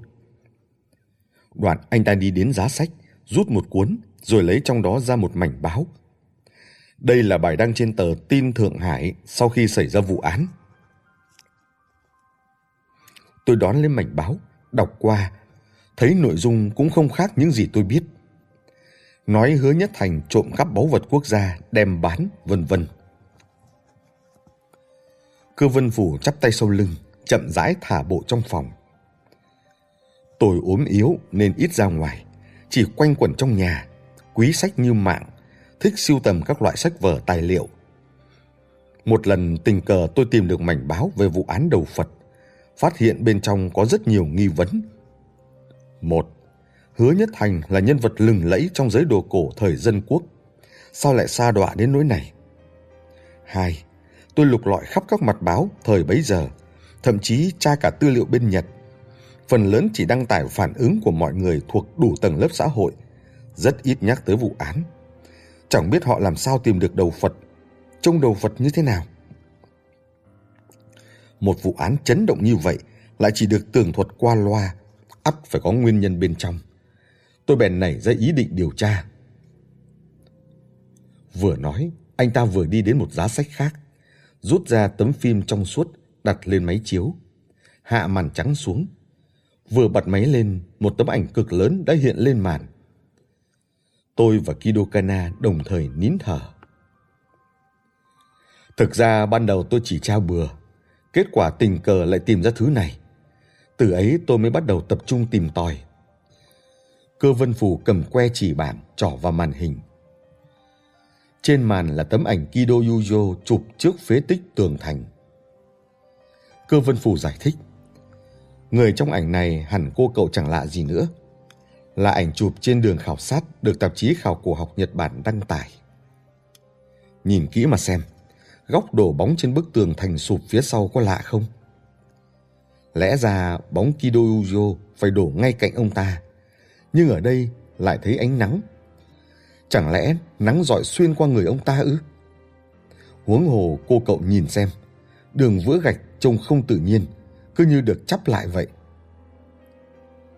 Ý ông là... Kidokana nhíu mày. Tôi cho rằng tấm ảnh này là giả, ít nhất cũng đã qua xử lý. Cơ vân phù vỗ tay. Hơn nữa được xử lý ngay tại phòng in sách học viện Vị Kinh. Nghe bốn chữ học viện Vị Kinh, tim tôi đập thình thịch. Hình như tất cả manh mối về đầu Phật Ngọc tại Kỳ Sơn đều xoay quanh cái tên này. Tôi vội hỏi, anh có bằng chứng gì không? Cơ vân phủ mân mê tấm phim rồi chỉnh lại ánh đèn. Chúng tôi thấy mép phải tấm ảnh sau khi phóng đại, lưa thưa vài dấu đen loang lổ. Phần đầu thuôn nhọn như đốm mực bị vẩy lên. Tôi và Kido Kana quan sát kỹ hồi lâu vẫn không nhận ra là thứ gì. Cơ vân phù giải thích. Nếu chỉ nhìn thế này thì chẳng nhận ra được đâu. Anh ta lại lấy ra một tấm phim khác. Có hình một bó cảnh trúc theo phong cách công bút khá tinh xảo. Đoạn chồng hai tấm phim lên nhau, đặt xuống dưới đèn chiếu. Bấy giờ chúng tôi mới nhận ra những dấu đen kia trùng khớp với ngọn lá trúc. Còn dấu của phòng in sách học viện Vị Kinh cũng là hình rừng trúc. Khi rửa tấm ảnh này ra ghép lại, người ta dùng phim tấm của phòng in sách nên dính cả một chút đầu nhọn ngọn lá trúc, trở thành chứng cứ quan trọng chứng minh bức ảnh này được xử lý tại Học viện Vị Kinh. Tôi không khỏi bái phục.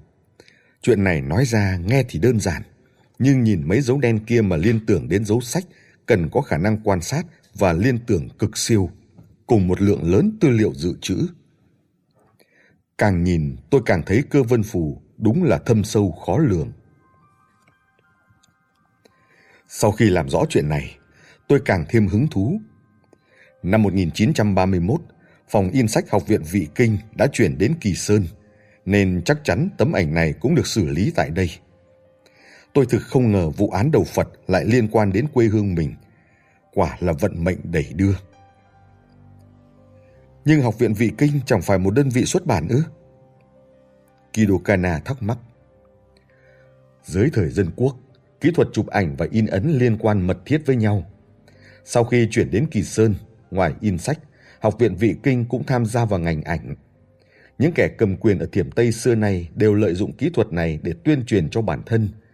Ví như Lục Kiến Trương, Trần Thụ Phiên, Phùng Ngọc Tường, Lưu Trấn Hoa, vân vân. Cơ Vân Phủ đi đi lại lại giữa những chồng và giá sách. Vừa đi vừa nói. Tới chỗ quan trọng lại rút những tư liệu hoặc phim ảnh ra làm chứng. Những tư liệu nọ thoạt nhìn có vẻ được để lung tung bừa bãi, nhưng anh ta lại thuộc lầu lầu như lòng bàn tay, rút ra thoăn thoắt. Chẳng mấy chốc, trên bàn dưới đất đã bày đầy tư liệu, nhìn mà hoa cả mắt. Kido Kana chăm chú nghe, còn lấy sổ ra cắm cúi ghi chép. Trái lại, tôi khá bình thản. Cơ vân phủ lại nói, phát hiện ra tấm ảnh này là giả cũng có nghĩa nảy sinh hai vấn đề. Một, ảnh gốc trông như thế nào? Hai, vì sao phải làm giả? Tôi nghĩ mình có thể giải đáp được vấn đề đầu tiên. Tôi điềm đạm đáp. Cơ vân phủ sáng mắt, xài bước đi đến nắm chặt lấy vai tôi hỏi gặng. Cậu nói mau đi. Tôi hỏi ngược lại. Anh biết phó quý không? Hả? Phó quý là tay cảnh sát đã bắt hứa nhất thành ấy à? Anh ta quả là nắm rõ vụ án này, tường tận từng người liên quan như lòng bàn tay. Tôi bèn kể lại chuyến đi thiên tân tìm phó quý, nói rằng đã lấy được ảnh gốc từ tay ông ta. Tiếc rằng lại bị Phương Chấn lấy đi kiểm nghiệm, đành tả sơ qua cho cơ vân phủ nghe. Khác biệt lớn nhất giữa hai bức ảnh là ảnh giả thiếu mất ông nội tôi. Nghe kể xong, cơ vân phủ buông tôi ra, nhắm nghiền mắt nghĩ ngợi giây lát, rồi thình lình mở bừng ra, cầm bút đánh dấu nối tất cả những điểm thiếu tự nhiên trên tấm phim lại. Cuối cùng được một hình người.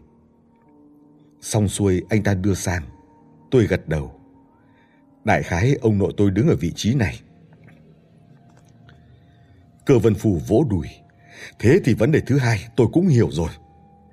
Anh ta rảo bước đi tới trước máy chiếu, trỏ tấm hình hỏi. Nhìn tấm hình này của Kido Yujo, cô cậu nghĩ đến điều gì? Kido Kana ổ lên, phấn khích ra mặt. Người chụp ảnh. Cơ vân phù hài lòng gật đầu. Trong tất cả tư liệu công khai, đội khảo sát của Hứa Nhất Thành và Kido Yujo chỉ có hai người bọn họ. Khi thấy ảnh chụp một mình Kido Yujo, chúng ta đương nhiên sẽ nghĩ người chụp là Hứa Nhất Thành. Nhưng ảnh gốc lại là hình chụp chung hai người họ, chứng tỏ còn một người thứ ba nữa, một người không nằm trong bất cứ ghi chép nào. Trong đầu tôi vụt hiện lên một cái tên, Trịnh Hổ. Đây là người duy nhất tôi biết có liên quan đến đội khảo sát cho đến bây giờ. Nhưng thời gian không khớp. Trước lúc khảo sát, Trịnh Hổ đã quay về An Dương rồi. Lẽ nào còn một kẻ khác nữa? Có xác định được thời gian và địa điểm chụp không? Tôi hỏi. Cơ vân phủ lắc đầu nuối tiếc. Nếu có ảnh gốc, không chừng sẽ phân tích được thời gian. Nhưng tấm ảnh giả này thì không thể.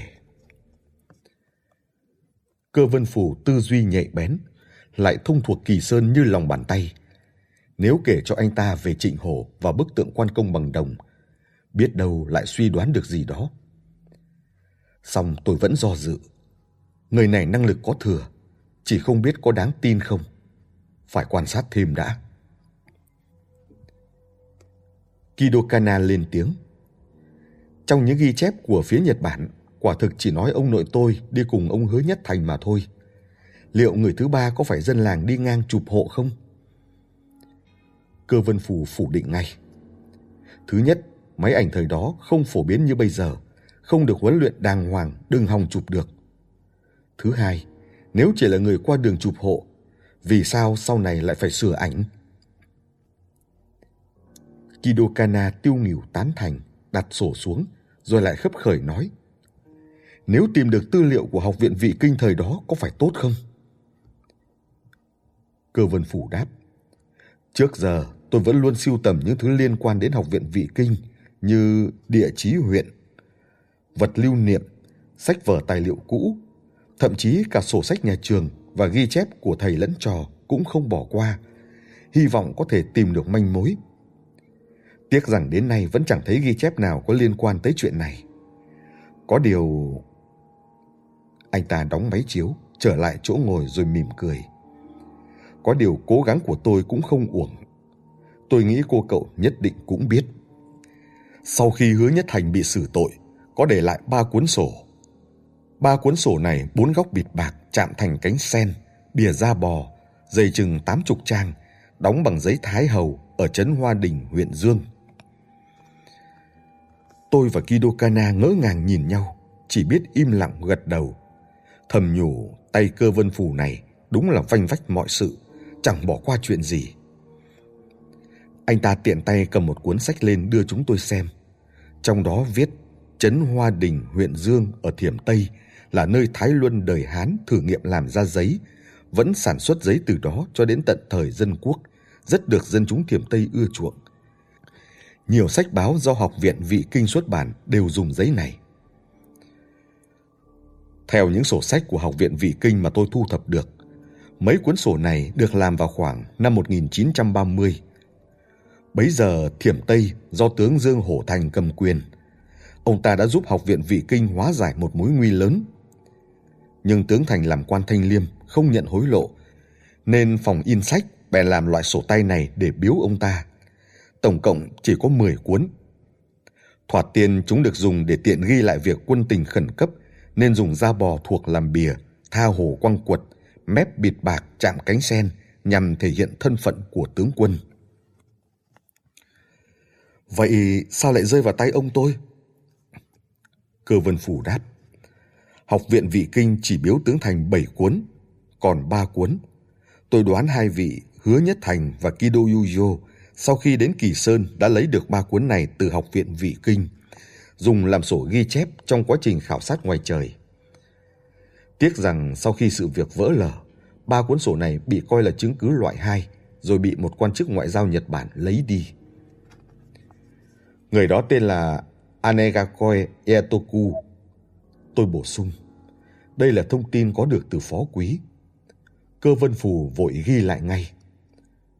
Lúc này Kido Kana bỗng ngồi thẳng người dậy. Ông cơ, anh hứa. Thực xin lỗi, sự thực không phải vậy đâu. Ồ, cơ vân phù nhướng mày. Sau khi anh hứa đến gặp phó quý, tôi đã nhờ một người bạn Nhật cha giúp. Thực ra bấy giờ quan hệ Nhật-Trung đã trở nên cực kỳ căng thẳng, không có quan chức ngoại giao nào dự phiên xét xử ông hứa nhất thành cả. Hơn nữa, cũng chẳng có quan chức ngoại giao Nhật nào ở Trung Quốc có tên là Anegakoji Eotoku. Có nghĩa là kẻ đó rất có thể đã mạo danh. Cơ vân phù gật gù lẩm bẩm. Nếu vậy có thể hiểu được rất nhiều chuyện. Nếu Anegakoji Eotoku là kẻ mạo danh thì nhất định có quan hệ với Hứa Nhất Thành và Kido Yujo. Chưa chừng chính là người thứ ba bí ẩn đã chụp bức hình kia. Nói tới đây, cơ vân phủ hai tay chống cằm, ánh mắt lóe lên vẻ danh mãnh. Nếu tôi đoán không lầm thì cậu Nguyện và cô Kidokana đều có một quyển sổ bìa da, mép bịp, cánh sen bạc, đúng chứ? Hai chúng tôi thừa nhận, Cơ Vân Phủ lại nói. Xem ra kẻ bí ẩn kia sau khi lấy được sổ đã đưa một cuốn cho Kido Yujo đem về Nhật, còn hai cuốn để lại Trung Quốc. Trong đó một cuốn để cho nhà họ hứa. Nghe như anh vẫn đợi chúng tôi vậy. Tôi buột ra câu hỏi nãy giờ vẫn canh cánh trong lòng. Đúng thế. Hậu duệ của hai nhà hứa và Kido chỉ cần động não một chút sẽ phát hiện mối liên quan giữa cuốn sổ và học viện vị kinh, ắt tới Kỳ Sơn tìm hiểu. Mà ai ai cũng biết tôi nổi danh về nghiên cứu học viện vị kinh ở Kỳ Sơn. Bởi vậy, các vị hễ tới Kỳ Sơn hẳn sẽ được dẫn tới chỗ tôi. Chúng tôi phải thừa nhận cơ vân phù nói không sai. Kido Kana thông qua nhân viên sở quản lý hiện vật văn hóa, còn tôi thông qua hai tầng, Hai con đường chẳng liên quan, song đều dẫn tới cơ vân phù. Anh ta chỉ cần ngồi yên một chỗ, sớm muộn cũng có người tìm đến cửa. Nhưng tại sao anh lại lưu tâm đến việc này thế? Có liên quan gì đến anh đâu? Tôi không nén nổi tò mò. Cơ vân phù lộ vẻ tinh quái, không khác gì một đứa trẻ. Cậu thấy trẻ con bắt chuồn chuồn bao giờ chưa? Tôi ngớ ra, không hiểu anh ta có ý gì. Cơ vân phù chìa tay ra tóm vào khoảng không, vẻ mê say. Chúng sẽ lấy một cái túi lưới buộc vào xào tre, đuổi theo con chuồn chuồn. Có khi đuổi suốt một ngày chẳng biết mệt. Nếu hỏi bắt chuồn chuồn để làm gì, chúng không cách nào trả lời được. Đoạn anh ta thu tay lại. Tôi cũng vậy thôi. Tôi điều tra vụ việc đầu Phật chẳng vì mục đích gì cả. Chỉ đơn thuần là tò mò thôi. Cô cậu không thấy moi một câu chuyện xưa từ trong đống sách cũ ra rồi làm rõ chân tướng rất thú vị sao? Tôi thực không ngờ trên đời vẫn còn người thế này. Nhìn vẻ hào hứng của anh ta, thực chẳng biết nên bái phục hay buông một câu, ông anh rảnh quá đi mất. Kido Kana gặp người cảm tạ anh ta. Bao năm nay, làm phiền ông cơ quá. Có gì đâu, chỉ cần có thể đưa đầu Phật Ngọc về nước, tôi chờ đợi ở Kỳ Sơn bấy nhiêu năm cũng không uổng. Nghe anh ta nói vậy, trong đầu tôi chợt nảy ra một ý nghĩ hoang đường. Thoạt đầu, ý nghĩ này hoang đường đến mức không đáng nhắc đến. Nhưng trong nháy mắt nó đã phình ra, ép tôi đổ nhào về phía trước, nhìn chằm chằm cơ vân Phù hỏi. Hơn 20 năm trước, anh từng gặp một người tên Hứa Hòa Bình, đúng không? Nghe cái tên này, cơ vân phù mỉm cười. Cuối cùng, cậu cũng nhận ra rồi à? Tôi đứng bật dậy, cả người run lên bần bật. Theo lời cơ vân phù, phàm những kẻ có cuốn sổ bìa ra góc bịt cánh sen bạc, đồng thời muốn tìm hiểu về vụ án của ông tôi, đều sẽ tới Kỳ Sơn tìm anh ta. Mà hơn 20 năm trước, bố tôi tình cờ cũng bỏ lại mẹ con tôi và cả đám học sinh chuồn khỏi Tây An ba ngày. Quả nhiên, ông đã đến Kỳ Sơn tìm cơ vân phủ. Nói cách khác, tuy không bao giờ nhắc đến, nhưng bố tôi vẫn âm thầm điều tra sự thật về vụ án của ông nội.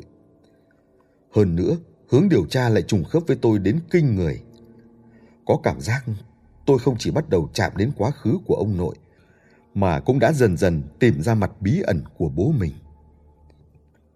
Cơ vân phù hiểu ý, bèn rót thêm cho tôi cốc nước nóng, nói giọng đầy hoài niệm.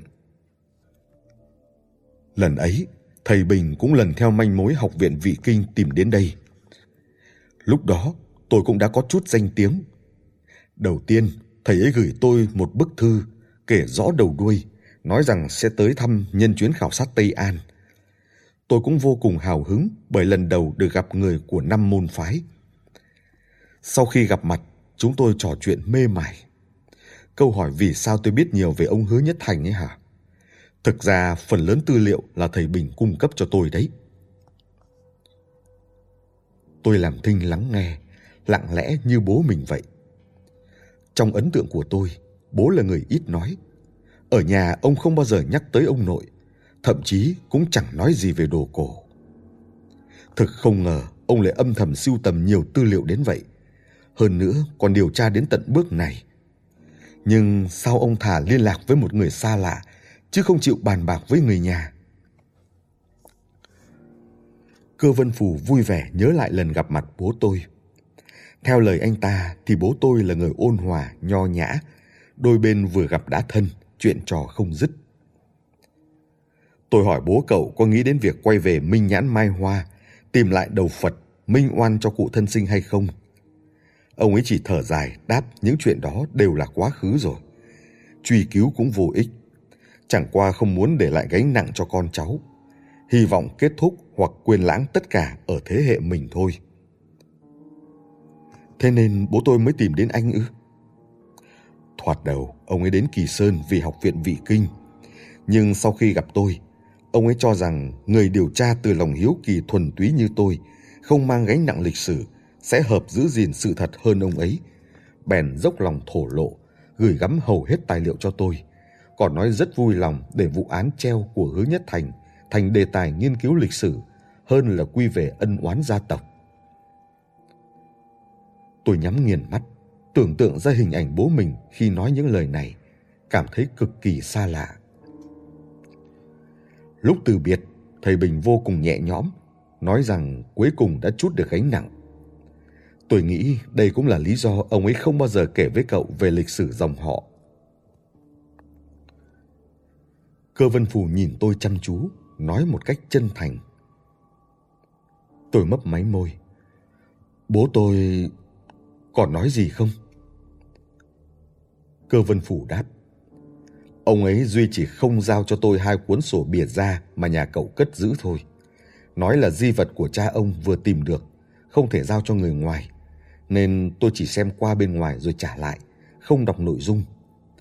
Từ đó tôi cũng bắt đầu tìm hiểu về sổ bìa da góc bịt cánh sen bạc. Đợi đã. Tôi ngắt lời. Anh nói là hai cuốn à? Không sai, là hai cuốn. Tôi và Kido Kana nghi hoặc nhìn nhau. Sổ tay tổng cộng có ba cuốn. Năm xưa đều bị Anegakoji Etoku lấy. Một cuốn là sổ tay Kido Yuyo, một là Tố Đỉnh Lục, còn một cuốn không biết ở đâu. Nhưng nghe cơ vân phủ kể, dường như trong tay bố tôi thoạt đầu đã có hai cuốn. Hơn nữa mới lấy được không lâu. Chưa chừng chính vì có được hai cuốn sổ ấy, bố tôi mới lặn lội đến Kỳ Sơn. Bố cậu không nói rõ bên trong viết gì, hẳn là vẫn còn nghi ngại. Những cuốn sổ đó đều được mã hóa, nếu không biết mật mã thì có lấy được cũng vô ích. Tôi biết là được mã hóa, nhưng chưa chắc đã không đọc được đâu. Cơ vân phủ khoanh tay dựa vào giá sách. Lúc ấy tôi không có cách gì, nhưng về sau quen được một cao thủ, có nhắc tới việc sổ tay được mã hóa. Người đó nói, chỉ cần cho ông ta chút thời gian thì thừa sức phá được loại mật mã ấy. Cạch một tiếng, cốc nước cạnh tay Kidokana bị xô đổ. Tôi sực nhớ ra một chuyện, vẻ mặt cũng kích động chẳng kém. Anh nói người đó quả quyết có thể giải được mật mã ư? Tôi gắng nén kích động, xác nhận lại lần nữa. Vẻ mặt cơ vân phù vô cùng kỳ lạ. Ừ, cứ theo năng lực ông ta mà suy thì chắc không khó. Có điều... Kido Kana lấy trong ba lô ra một sấp giấy được đóng lại. Đây là bản phách cuốn sổ tay Kido Yuyo bên Nhật gửi sang. Tôi cũng có một tập. Nếu người kia giải mã được nội dung thì đúng là đột phá lớn. Cơ vân phủ cũng giật mình. Không ngờ Kido Kana lại đem sổ tay Kido Yujo đến đây. Anh ta nhận ra ngay cơ hội đưa nghiên cứu của mình nhảy vọt một bước dài đang bày ra trước mắt. Không khỏi trợn tròn mắt, hoa chân múa tay như trẻ con được quà. Vậy thì còn chần chừ gì nữa? Mau tới tìm ông ta thôi. Nhưng rồi cơ vân phủ lại vỗ đầu. Ôi không, cứ thế mà đi không được. Thế này nhé, tôi chuẩn bị một chút, sáng mai chúng ta lên đường. Dứt lời, anh ta quay vào phòng trong, để lại tôi và Kidokana ngồi đó. Cô nàng cầm cốc nước, nhìn tôi nhoẻn cười ngọt lịm. Nếu lần này giải mã được sổ tay thì hay quá. Tôi dám chắc sẽ thuyết phục được Viện Nghiên cứu Đông Bắc Á trả lại đầu Phật. Phải xác định được đầu Phật là đồ thật đã. Tôi cứng rắn đáp. Anh nói cũng phải. Kidokana lại cúi gằm mặt xuống. Tôi hơi trùng lòng, định nói gì đó xoa dịu không khí, nhưng mở miệng lại thành Phương Chấn biết đường đi nước bước của cô ở Kỳ Sơn không? Ông ta đã bố trí quan chức địa phương tiếp đãi tôi, nhưng bị ông cơ xua đi hết. Ngập ngừng một thoáng, cô ta lại tiếp. Anh yên tâm, tôi không để lộ tung tích anh đâu. Anh là người duy nhất tôi có thể tin tưởng ở Trung Quốc này mà. Nhìn vào cặp mắt to tròn của Kido Kana, tôi chợt nhận ra sau mấy mươi năm, con cháu hai nhà Kido và Hứa lại gặp nhau ở Kỳ Sơn, cùng hướng tới một mục đích. Chẳng biết có thể coi là con tạo xoay vần được hay không. Nghĩ vậy, tôi bèn chìa tay phải ra, siết nhẹ lấy tay Kido Kana, nghiêm trang đáp. Bất luận thế nào, chỉ mong ân oán mấy đời giữa hai nhà kết thúc ở đời chúng ta. Kido Kana nhoẻn cười, dõng dạc, vâng một tiếng. Đúng lúc ấy, cơ vân phù từ phòng trong đi ra. Hai chúng tôi vội buông tay. Tối hôm ấy, cơ vân phù mời chúng tôi dùng bữa tại nhà, tiện thể hàn huyên. Người này quả không phải tầm thường. Trên thông thiên văn, dưới tường địa lý, đặc biệt kiến thức về giám định đồ cổ, không thua kém gì năm phái. Lại thêm thái độ ôn tồn, trò chuyện với anh ta như được tắm gió xuân, vui vẻ, thoải mái. Ba chúng tôi chuyện trò đến quá nửa đêm, nói từ tích cũ siêu tầm đến khắc bia kim thạch, học hỏi được rất nhiều. Tin rằng nếu ở lại chỗ anh ta thêm ít lâu, trình độ giám định của tôi sẽ tiến lên một tầm cao mới. Muốn so tài trực diện với năm phái cũng chẳng có gì khó. Cậu nghĩ thế là lầm. Cơ vân phù nói. Nghề này đâu phải như tiểu thuyết võ hiệp. Lấy đâu ra lắm tuyệt chiêu một kiếm đoạt mạng như thế. Có bao nhiêu loại đồ thì bấy nhiêu cách giám định. Viết lên giấy, in vào sách, ai ai cũng xem được. Chẳng có gì bí ẩn. Quan trọng nhất vẫn là kinh nghiệm. Cùng là hoa văn run bò, một chuyên gia lão luyện vùi đầu với gốm sứ mấy chục năm sẽ có cái nhìn khác hẳn một sinh viên. Tại sao năm phái bấy nhiêu năm nay vẫn lừng lẫy tiếng tăm? Không phải dựa vào mấy quyển bí kíp đâu, mà là do bề dày nhân tài và tích lũy kinh nghiệm đấy. Nghe ra anh có ý coi thường Tố Đình Lục. Tôi hơi bất mãn. Cơ Vân Phù cười nói, phải học lý thuyết đã đành, nhưng cũng phải trau dồi kinh nghiệm nữa. Có dịp chúng ta sẽ trao đổi nhiều hơn. Anh có bao giờ nghĩ sẽ đến Bắc Kinh làm ăn không? Tôi lại hỏi. Uyên thâm như anh ta, bất luận cơ quan nhà nước hay đoàn thể tư nhân đều sẽ giành nhau đoạt lấy. Dù ra nước ngoài cũng rất được hoan nghênh. Kido Kana cũng tỏ ý nếu anh ta muốn tới Nhật giảng dạy, cô có thể giúp đỡ. Cơ vân phù đổi thế ngồi, cười đáp. Tôi ở Kỳ Sơn là được rồi. Thế giới bên ngoài đọc qua sách vở là một chuyện, thực sự bước vào lại là chuyện khác. Sao vậy? Tôi nghe ra anh ta có ẩn ý. Cơ vân phù hạ giọng. Giờ giới giám định đang có một dòng chảy ngầm, hình thành một dây chuyền đen từ làm đồ giả, giám định đồ giả đến tiêu thụ hàng giả. Dây chuyền khổng lồ này ẩn dưới mặt nước, rất khó tìm ra. Tuy năm môn phái là Thái Sơn bắt đầu trong giới giám định, nhưng quan hệ trùng chéo phức tạp bên trong khó mà nhìn thấu được. Vũng nước này sâu quá, tôi không muốn lội xuống đâu. Nhưng nguyên tắc của năm phái là không được làm giả kia mà. Tôi kinh ngạc. Cơ vân phủ gõ ngón tay lên bàn đầy thâm ý. Gặp thời thế, thế thời phải thế. Năm phái đâu thể bo bo giữ mình mãi được. Tôi sực nhớ đến quả ấn thời Hán mà cục trưởng Lưu nhờ giám định. Chắc hẳn món hàng giả nọ cũng là tác phẩm của dây chuyền đen kia. Đủ thấy kỹ thuật mà họ nắm giữ không phải dạng vừa. Nếu những món đồ giả tinh xảo như vậy xuất hiện tràn lan, thì đúng là nhiễu loạn cả thị trường. Cơ Vân Phù hỏi. Cậu đã hiểu chưa? Dòng chảy ngầm ấy không chỉ giới hạn ở phạm vi trong nước mà lan ra cả nước ngoài còn có quan hệ mật thiết với vụ việc đầu Phật Ngọc nữa. Tôi trợn tròn mắt, đợi anh ta nói tiếp. Cậu có nhớ vì sao Kido Yuyo đến Trung Quốc không? Ông ta được sự ủy thác của Hội Phong tục China, mà hội nghiên cứu này từng xuất bản một cuốn sách gọi là Ghi chép về đồ cổ China. Bên trong liệt kê tất cả những món đồ cổ của Trung Quốc mà họ định cướp về Nhật. Tôi gật đầu. Kido Kana từng kể chuyện này rồi. Cơ vân phủ lại nói. Bấy giờ tổ chức này đã phái rất nhiều người đến Trung Quốc.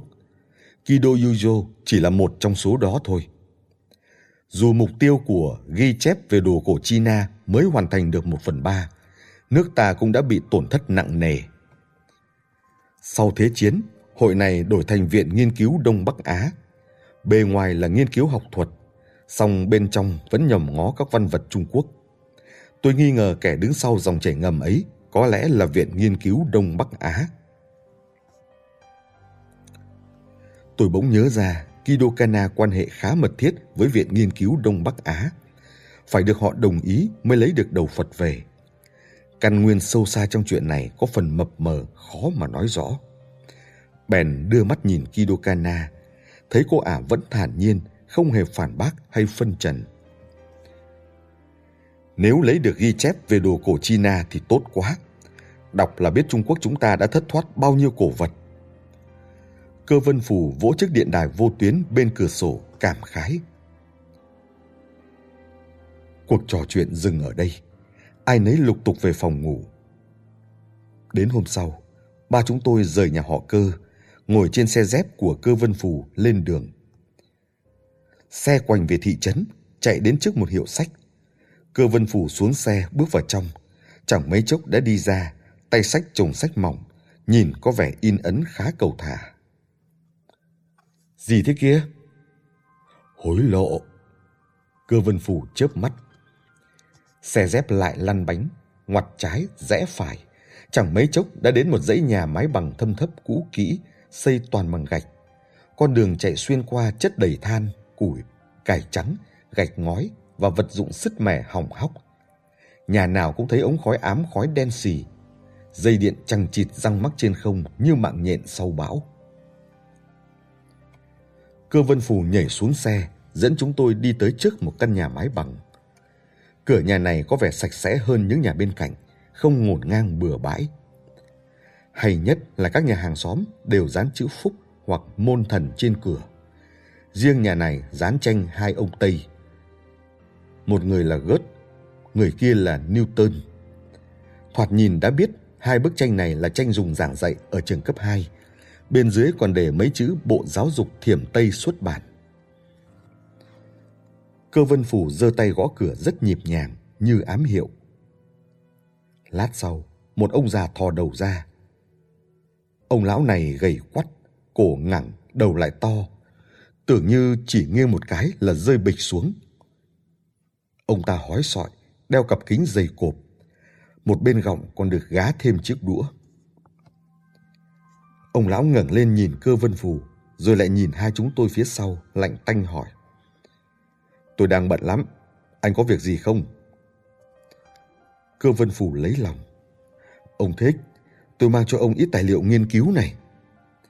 Đoạn chia chồng sách ra. Lão thích chộp lấy, lật mấy trang, rồi khinh khỉnh hừ mũi. Toàn mang đến thứ đồng nát lỗi thời. Đám luận văn này hết giá trị rồi. Tôi bảo anh bao nhiêu lần rồi mà. Mục tiêu duy nhất của tôi hiện giờ là giả thuyết Gôn Bách Trần Nhuận Cảnh đã chứng minh được một cộng một rồi. Tôi phải nhanh chân hơn hắn đưa ra được chứng minh tổng quát. Tôi thoáng ngạc nhiên. Phóng sự giả thuyết Gôn Bách của Từ Trì đã đăng được mười mấy năm rồi. Sao lại mọc ra một Trần Nhuận Cảnh thế này? Song cơ vân phủ đã chuẩn bị sẵn cười hì hì đưa ra một tập tài liệu. Nghiên cứu về giả thuyết Goldbach trên trường quốc tế mấy năm nay đây. Hả? Lão thích cầm lấy lật xem, rồi lại nhìn chúng tôi.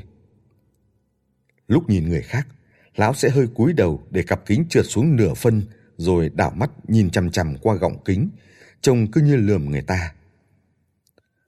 Vào đi. Lão thích đặt tập tài liệu xuống, nhích người ra nhường đường. Căn nhà bên trong sạch tinh tươm, một bàn đọc sách, một giá sách đơn giản, một giường đơn, còn lại là từng chồng bản thảo. Bên trên viết chi chít những công thức xanh đỏ. Trên đường đến đây, cơ vân phủ đã dặn trước. Lão thích này cũng được coi là một kỳ nhân ở Kỳ Sơn. Lão vốn là thầy dạy toán ở Đại học Giao thông Tây An. Khi cách mạng văn hóa bị đẩy đến Kỳ Sơn rồi ở lại đây luôn. Lão điên điên khùng khùng, ngoài toán ra chẳng để tâm chuyện gì khác, bị mọi người coi là đồ điên. Đến hồng vệ binh cũng chẳng thèm đấu tố, chụp cho cái mũ tri thức tiểu tư sản rồi bỏ mặc ở Kỳ Sơn. Giờ lão đang dạy toán tại một trường trung học tại Kỳ Sơn. Không vợ, không con, cũng chẳng họ hàng thân thích, chỉ có cơ vân phù niệm tình quen biết từ xưa, thỉnh thoảng ghé thăm. Cơ vân phù còn cười nói, Thực ra, lão chẳng dạy được bao nhiêu. Ai đời dạy trung học lại chen cả toán cao cấp vào. Kết quả là hầu hết học trò chẳng hiểu mô tê gì. Đứa duy nhất hiểu được về sau đã thành thủ khoa môn toán trong kỳ thi đại học toàn quốc. Nhờ thành tích ấy, dù lão dạy khó hiểu đến đâu, nhà trường vẫn kiên nhẫn giữ lại đến tận bây giờ. Chúng tôi vào nhà, lão cũng chẳng nhường chỗ, chỉ quẳng tập tài liệu lên bàn rồi quay lại cứng nhắc tuyên bố. Các vị có 2 phút 30 giây. Cơ vân phù mất 30 giây để nêu lý do tới thăm. Tiếc rằng bất luận là đầu Phật Ngọc, năm phái hay sổ bìa da góc bịt cánh sen bạc, lão già đều chẳng bận tâm. Từ đầu đến cuối, mặt lão vẫn rừng rưng, ngón cái tay trái đè lên cổ tay phải, lặng lặng đếm dây theo mạch nhảy. Kidokana ngoan ngoãn đưa bản phách ra. Lão thích liếc qua rồi nói.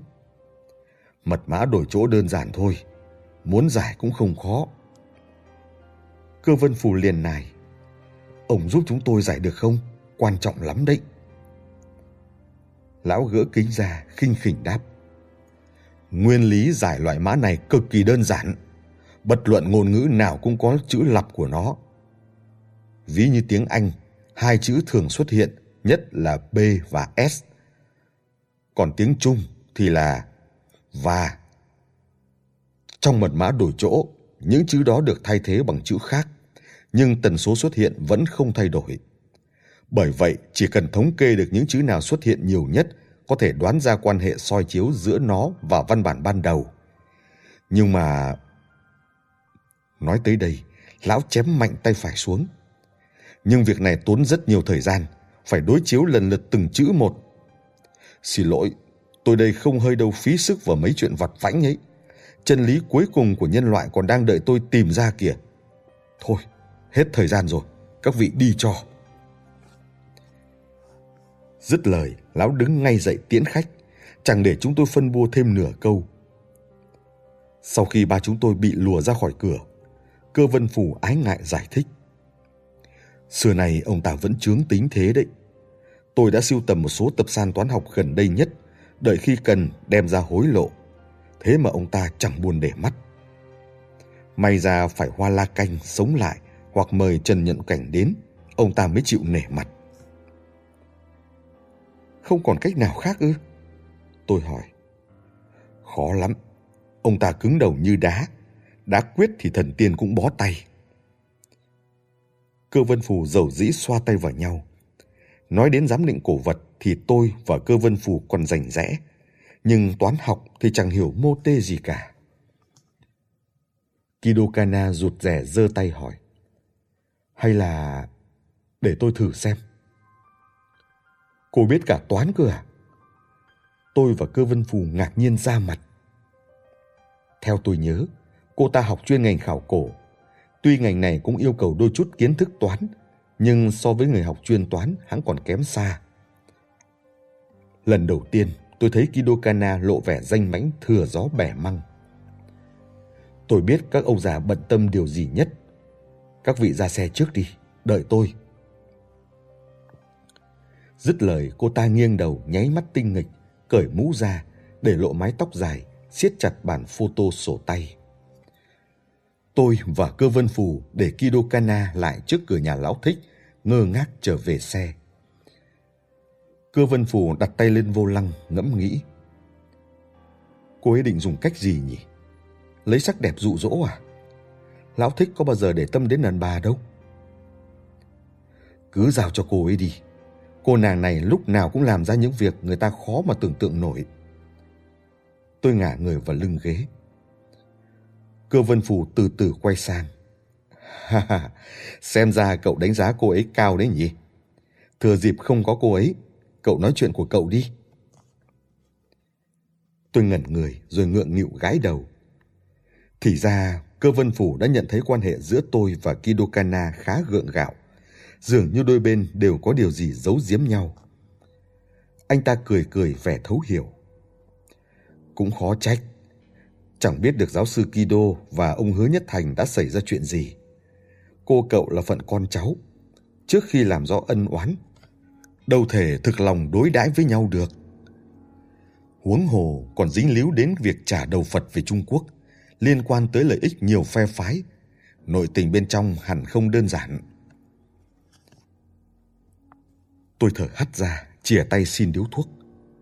Thường ngày tôi không hút, nhưng mỗi khi đưa ra quyết định trọng đại, ắt phải châm một điếu. Đã bị cơ vân phủ đi khuất trong bụng, tôi cũng chẳng giấu giếm nữa. Người này được bố tôi gửi gắm vụ án đầu Phật, hẳn là có thể tin được.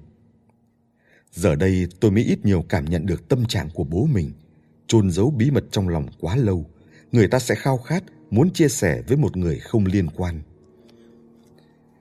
Thế là tôi lần lượt kể lại từ những việc gặp ở An Dương, trong đó bao gồm hai tin tức quan trọng. Hai chữ bảo trí còn lại trên tấm gương hải thú Bồ Đào và Trịnh Hổ từng tới Kỳ Sơn đúc tượng quan công bằng đồng. Cơ vân phù học vấn uyên thâm, ngẫm nghĩ một hồi rồi bảo tôi. Bảo Trí là một cao tăng dưới triều Tề, Lương ở Nam Triều, còn gọi là Trí Công. Thường thả tóc xõa chống tích trượng ngao du phố phường, từng bị Tề Vũ Đế giam giữ, rồi lại được Lương Vũ Đế đón vào cung. Tinh thông Phật Pháp, đương thời có rất nhiều truyền kỳ về ông. Đầu Phật Ngọc được thờ trong minh đường Võ Tắc Thiên. Hai chúng tôi nghĩ nát óc cũng chẳng tìm thấy điểm chung gì với Hòa Thượng Bảo Trí và Quan Công cả. Cơ Vân Phủ nói để anh ta nghĩ kỹ lại xem sao. Còn đang vắt óc suy nghĩ, chợt thấy Kidokana tay không từ đằng xa đi lại. Cô ta vừa lại gần, chúng tôi liền hỏi ngay tình hình. Kidokana giơ tay, ý nói đã xong xuôi.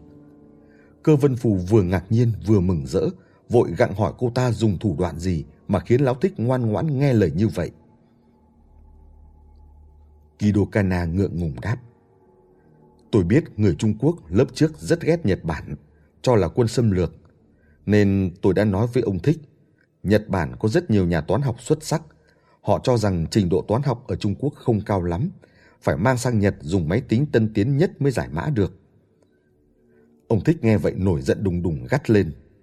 Bọn Nhật lùn biết quái gì. Rồi tóm lấy bản photo, nói chẳng cần đếch gì máy tính. Trong một tuần, ông đây nhất định giải được. Tôi và cơ vân phủ dương mắt nhìn nhau. Không ngờ lão thích lại dễ mắc lỡm một cô bé người Nhật đến thế. Có điều ông ấy nói, muốn giải mã phải thực hiện khối lượng công việc rất lớn, còn cần người am hiểu về cổ vật để phối hợp thống kê mật độ chữ trùng lặp và phân biệt những câu quan trọng. Cơ vân phủ sung phong. Để tôi, tôi quen lão lâu rồi, chứ cô cậu chắc gì đã chịu nổi tính lão. Hai người biết lái xe không? Kidokana gật đầu. Cơ vân phủ ném chìa khóa sang. Cô cậu lấy xe chạy quanh ngắm cảnh kỳ sơn mấy hôm đi. Dứt lời, anh ta đi thẳng đến nhà lão thích, chẳng buồn ngoảnh đầu người này mê mải tìm hiểu về vụ án đầu Phật bấy nhiêu năm. Giờ thấy chân tướng gần ngay gang tấc, còn nôn nóng hơn hai người trong cuộc chúng tôi. Tôi và Kidokana hết cách, đành lên xe. Cô ta thành thạo nổ máy, nghiêng đầu sang hỏi tôi. Tiếp theo anh định thế nào đây? Tôi ngẫm nghĩ. Tới chỗ anh Hồ lấy tước chạm rồng về đã. Tước chạm rồng của nhà họ Hoàng giờ vẫn đang nằm trong tay hắn nên chóng lấy về là hơn. Kidokana nhoẻn cười. Được, đến nơi anh nhớ đừng để lộ tẩy nhé. Chữ tẩy cô nàng phát âm hơi cứng, nghe cũng hay hay. Gần đến tiệm sửa xe của anh Hồ, tôi mới sực hiểu ý Kidokana. Hôm qua lúc bảo lãnh cho tôi ở gara, cô ta đã nhận là người yêu tôi. Lát nữa tới chỗ anh Hồ, dĩ nhiên chúng tôi vẫn phải giữ quan hệ. Kidokana xuống xe, khoác tay tôi đi vào rất tự nhiên, trong khi não tôi vẫn đông đặc như đá. Trước đây tôi cũng có vài cô bạn gái, nhưng đôi bên đều ý tứ giữ gìn. Vậy mà chỉ trong một ngày, bị Kidokana hết hôn lên trán lại khoác tay như tình nhân, quả là trải nghiệm chưa từng có. Nắm bàn tay nhỏ nhắn của cô, tôi có cảm giác như đang cầm một miếng ngọc dương chi bọc trong lụa, vừa ấm vừa mịn, đúng là thượng hạng. Nhưng chẳng hiểu sao, lúc này tôi lại nhớ đến khi bị trói gô cùng Hoàng Yên Yên, nhớ mùi hương ngan ngát cùng cảm giác da thịt cọ vào nhau. Mãi tới lúc Kidokana gọi tên mình, tôi mới sực tỉnh. Bỗng dưng lại thấy vừa hổ thẹn, vừa trột dạ như ông chồng giấm dúi ăn vụng sau lưng vợ. Thầm nghĩ, chẳng biết bây giờ Hoàng Yên Yên sao rồi.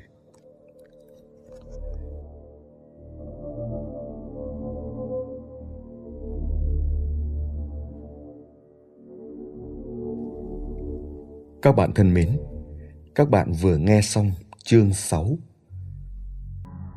Xin mời các bạn tiếp tục theo dõi chương 7 với tựa đề Tìm núi ốc ở phần tiếp theo.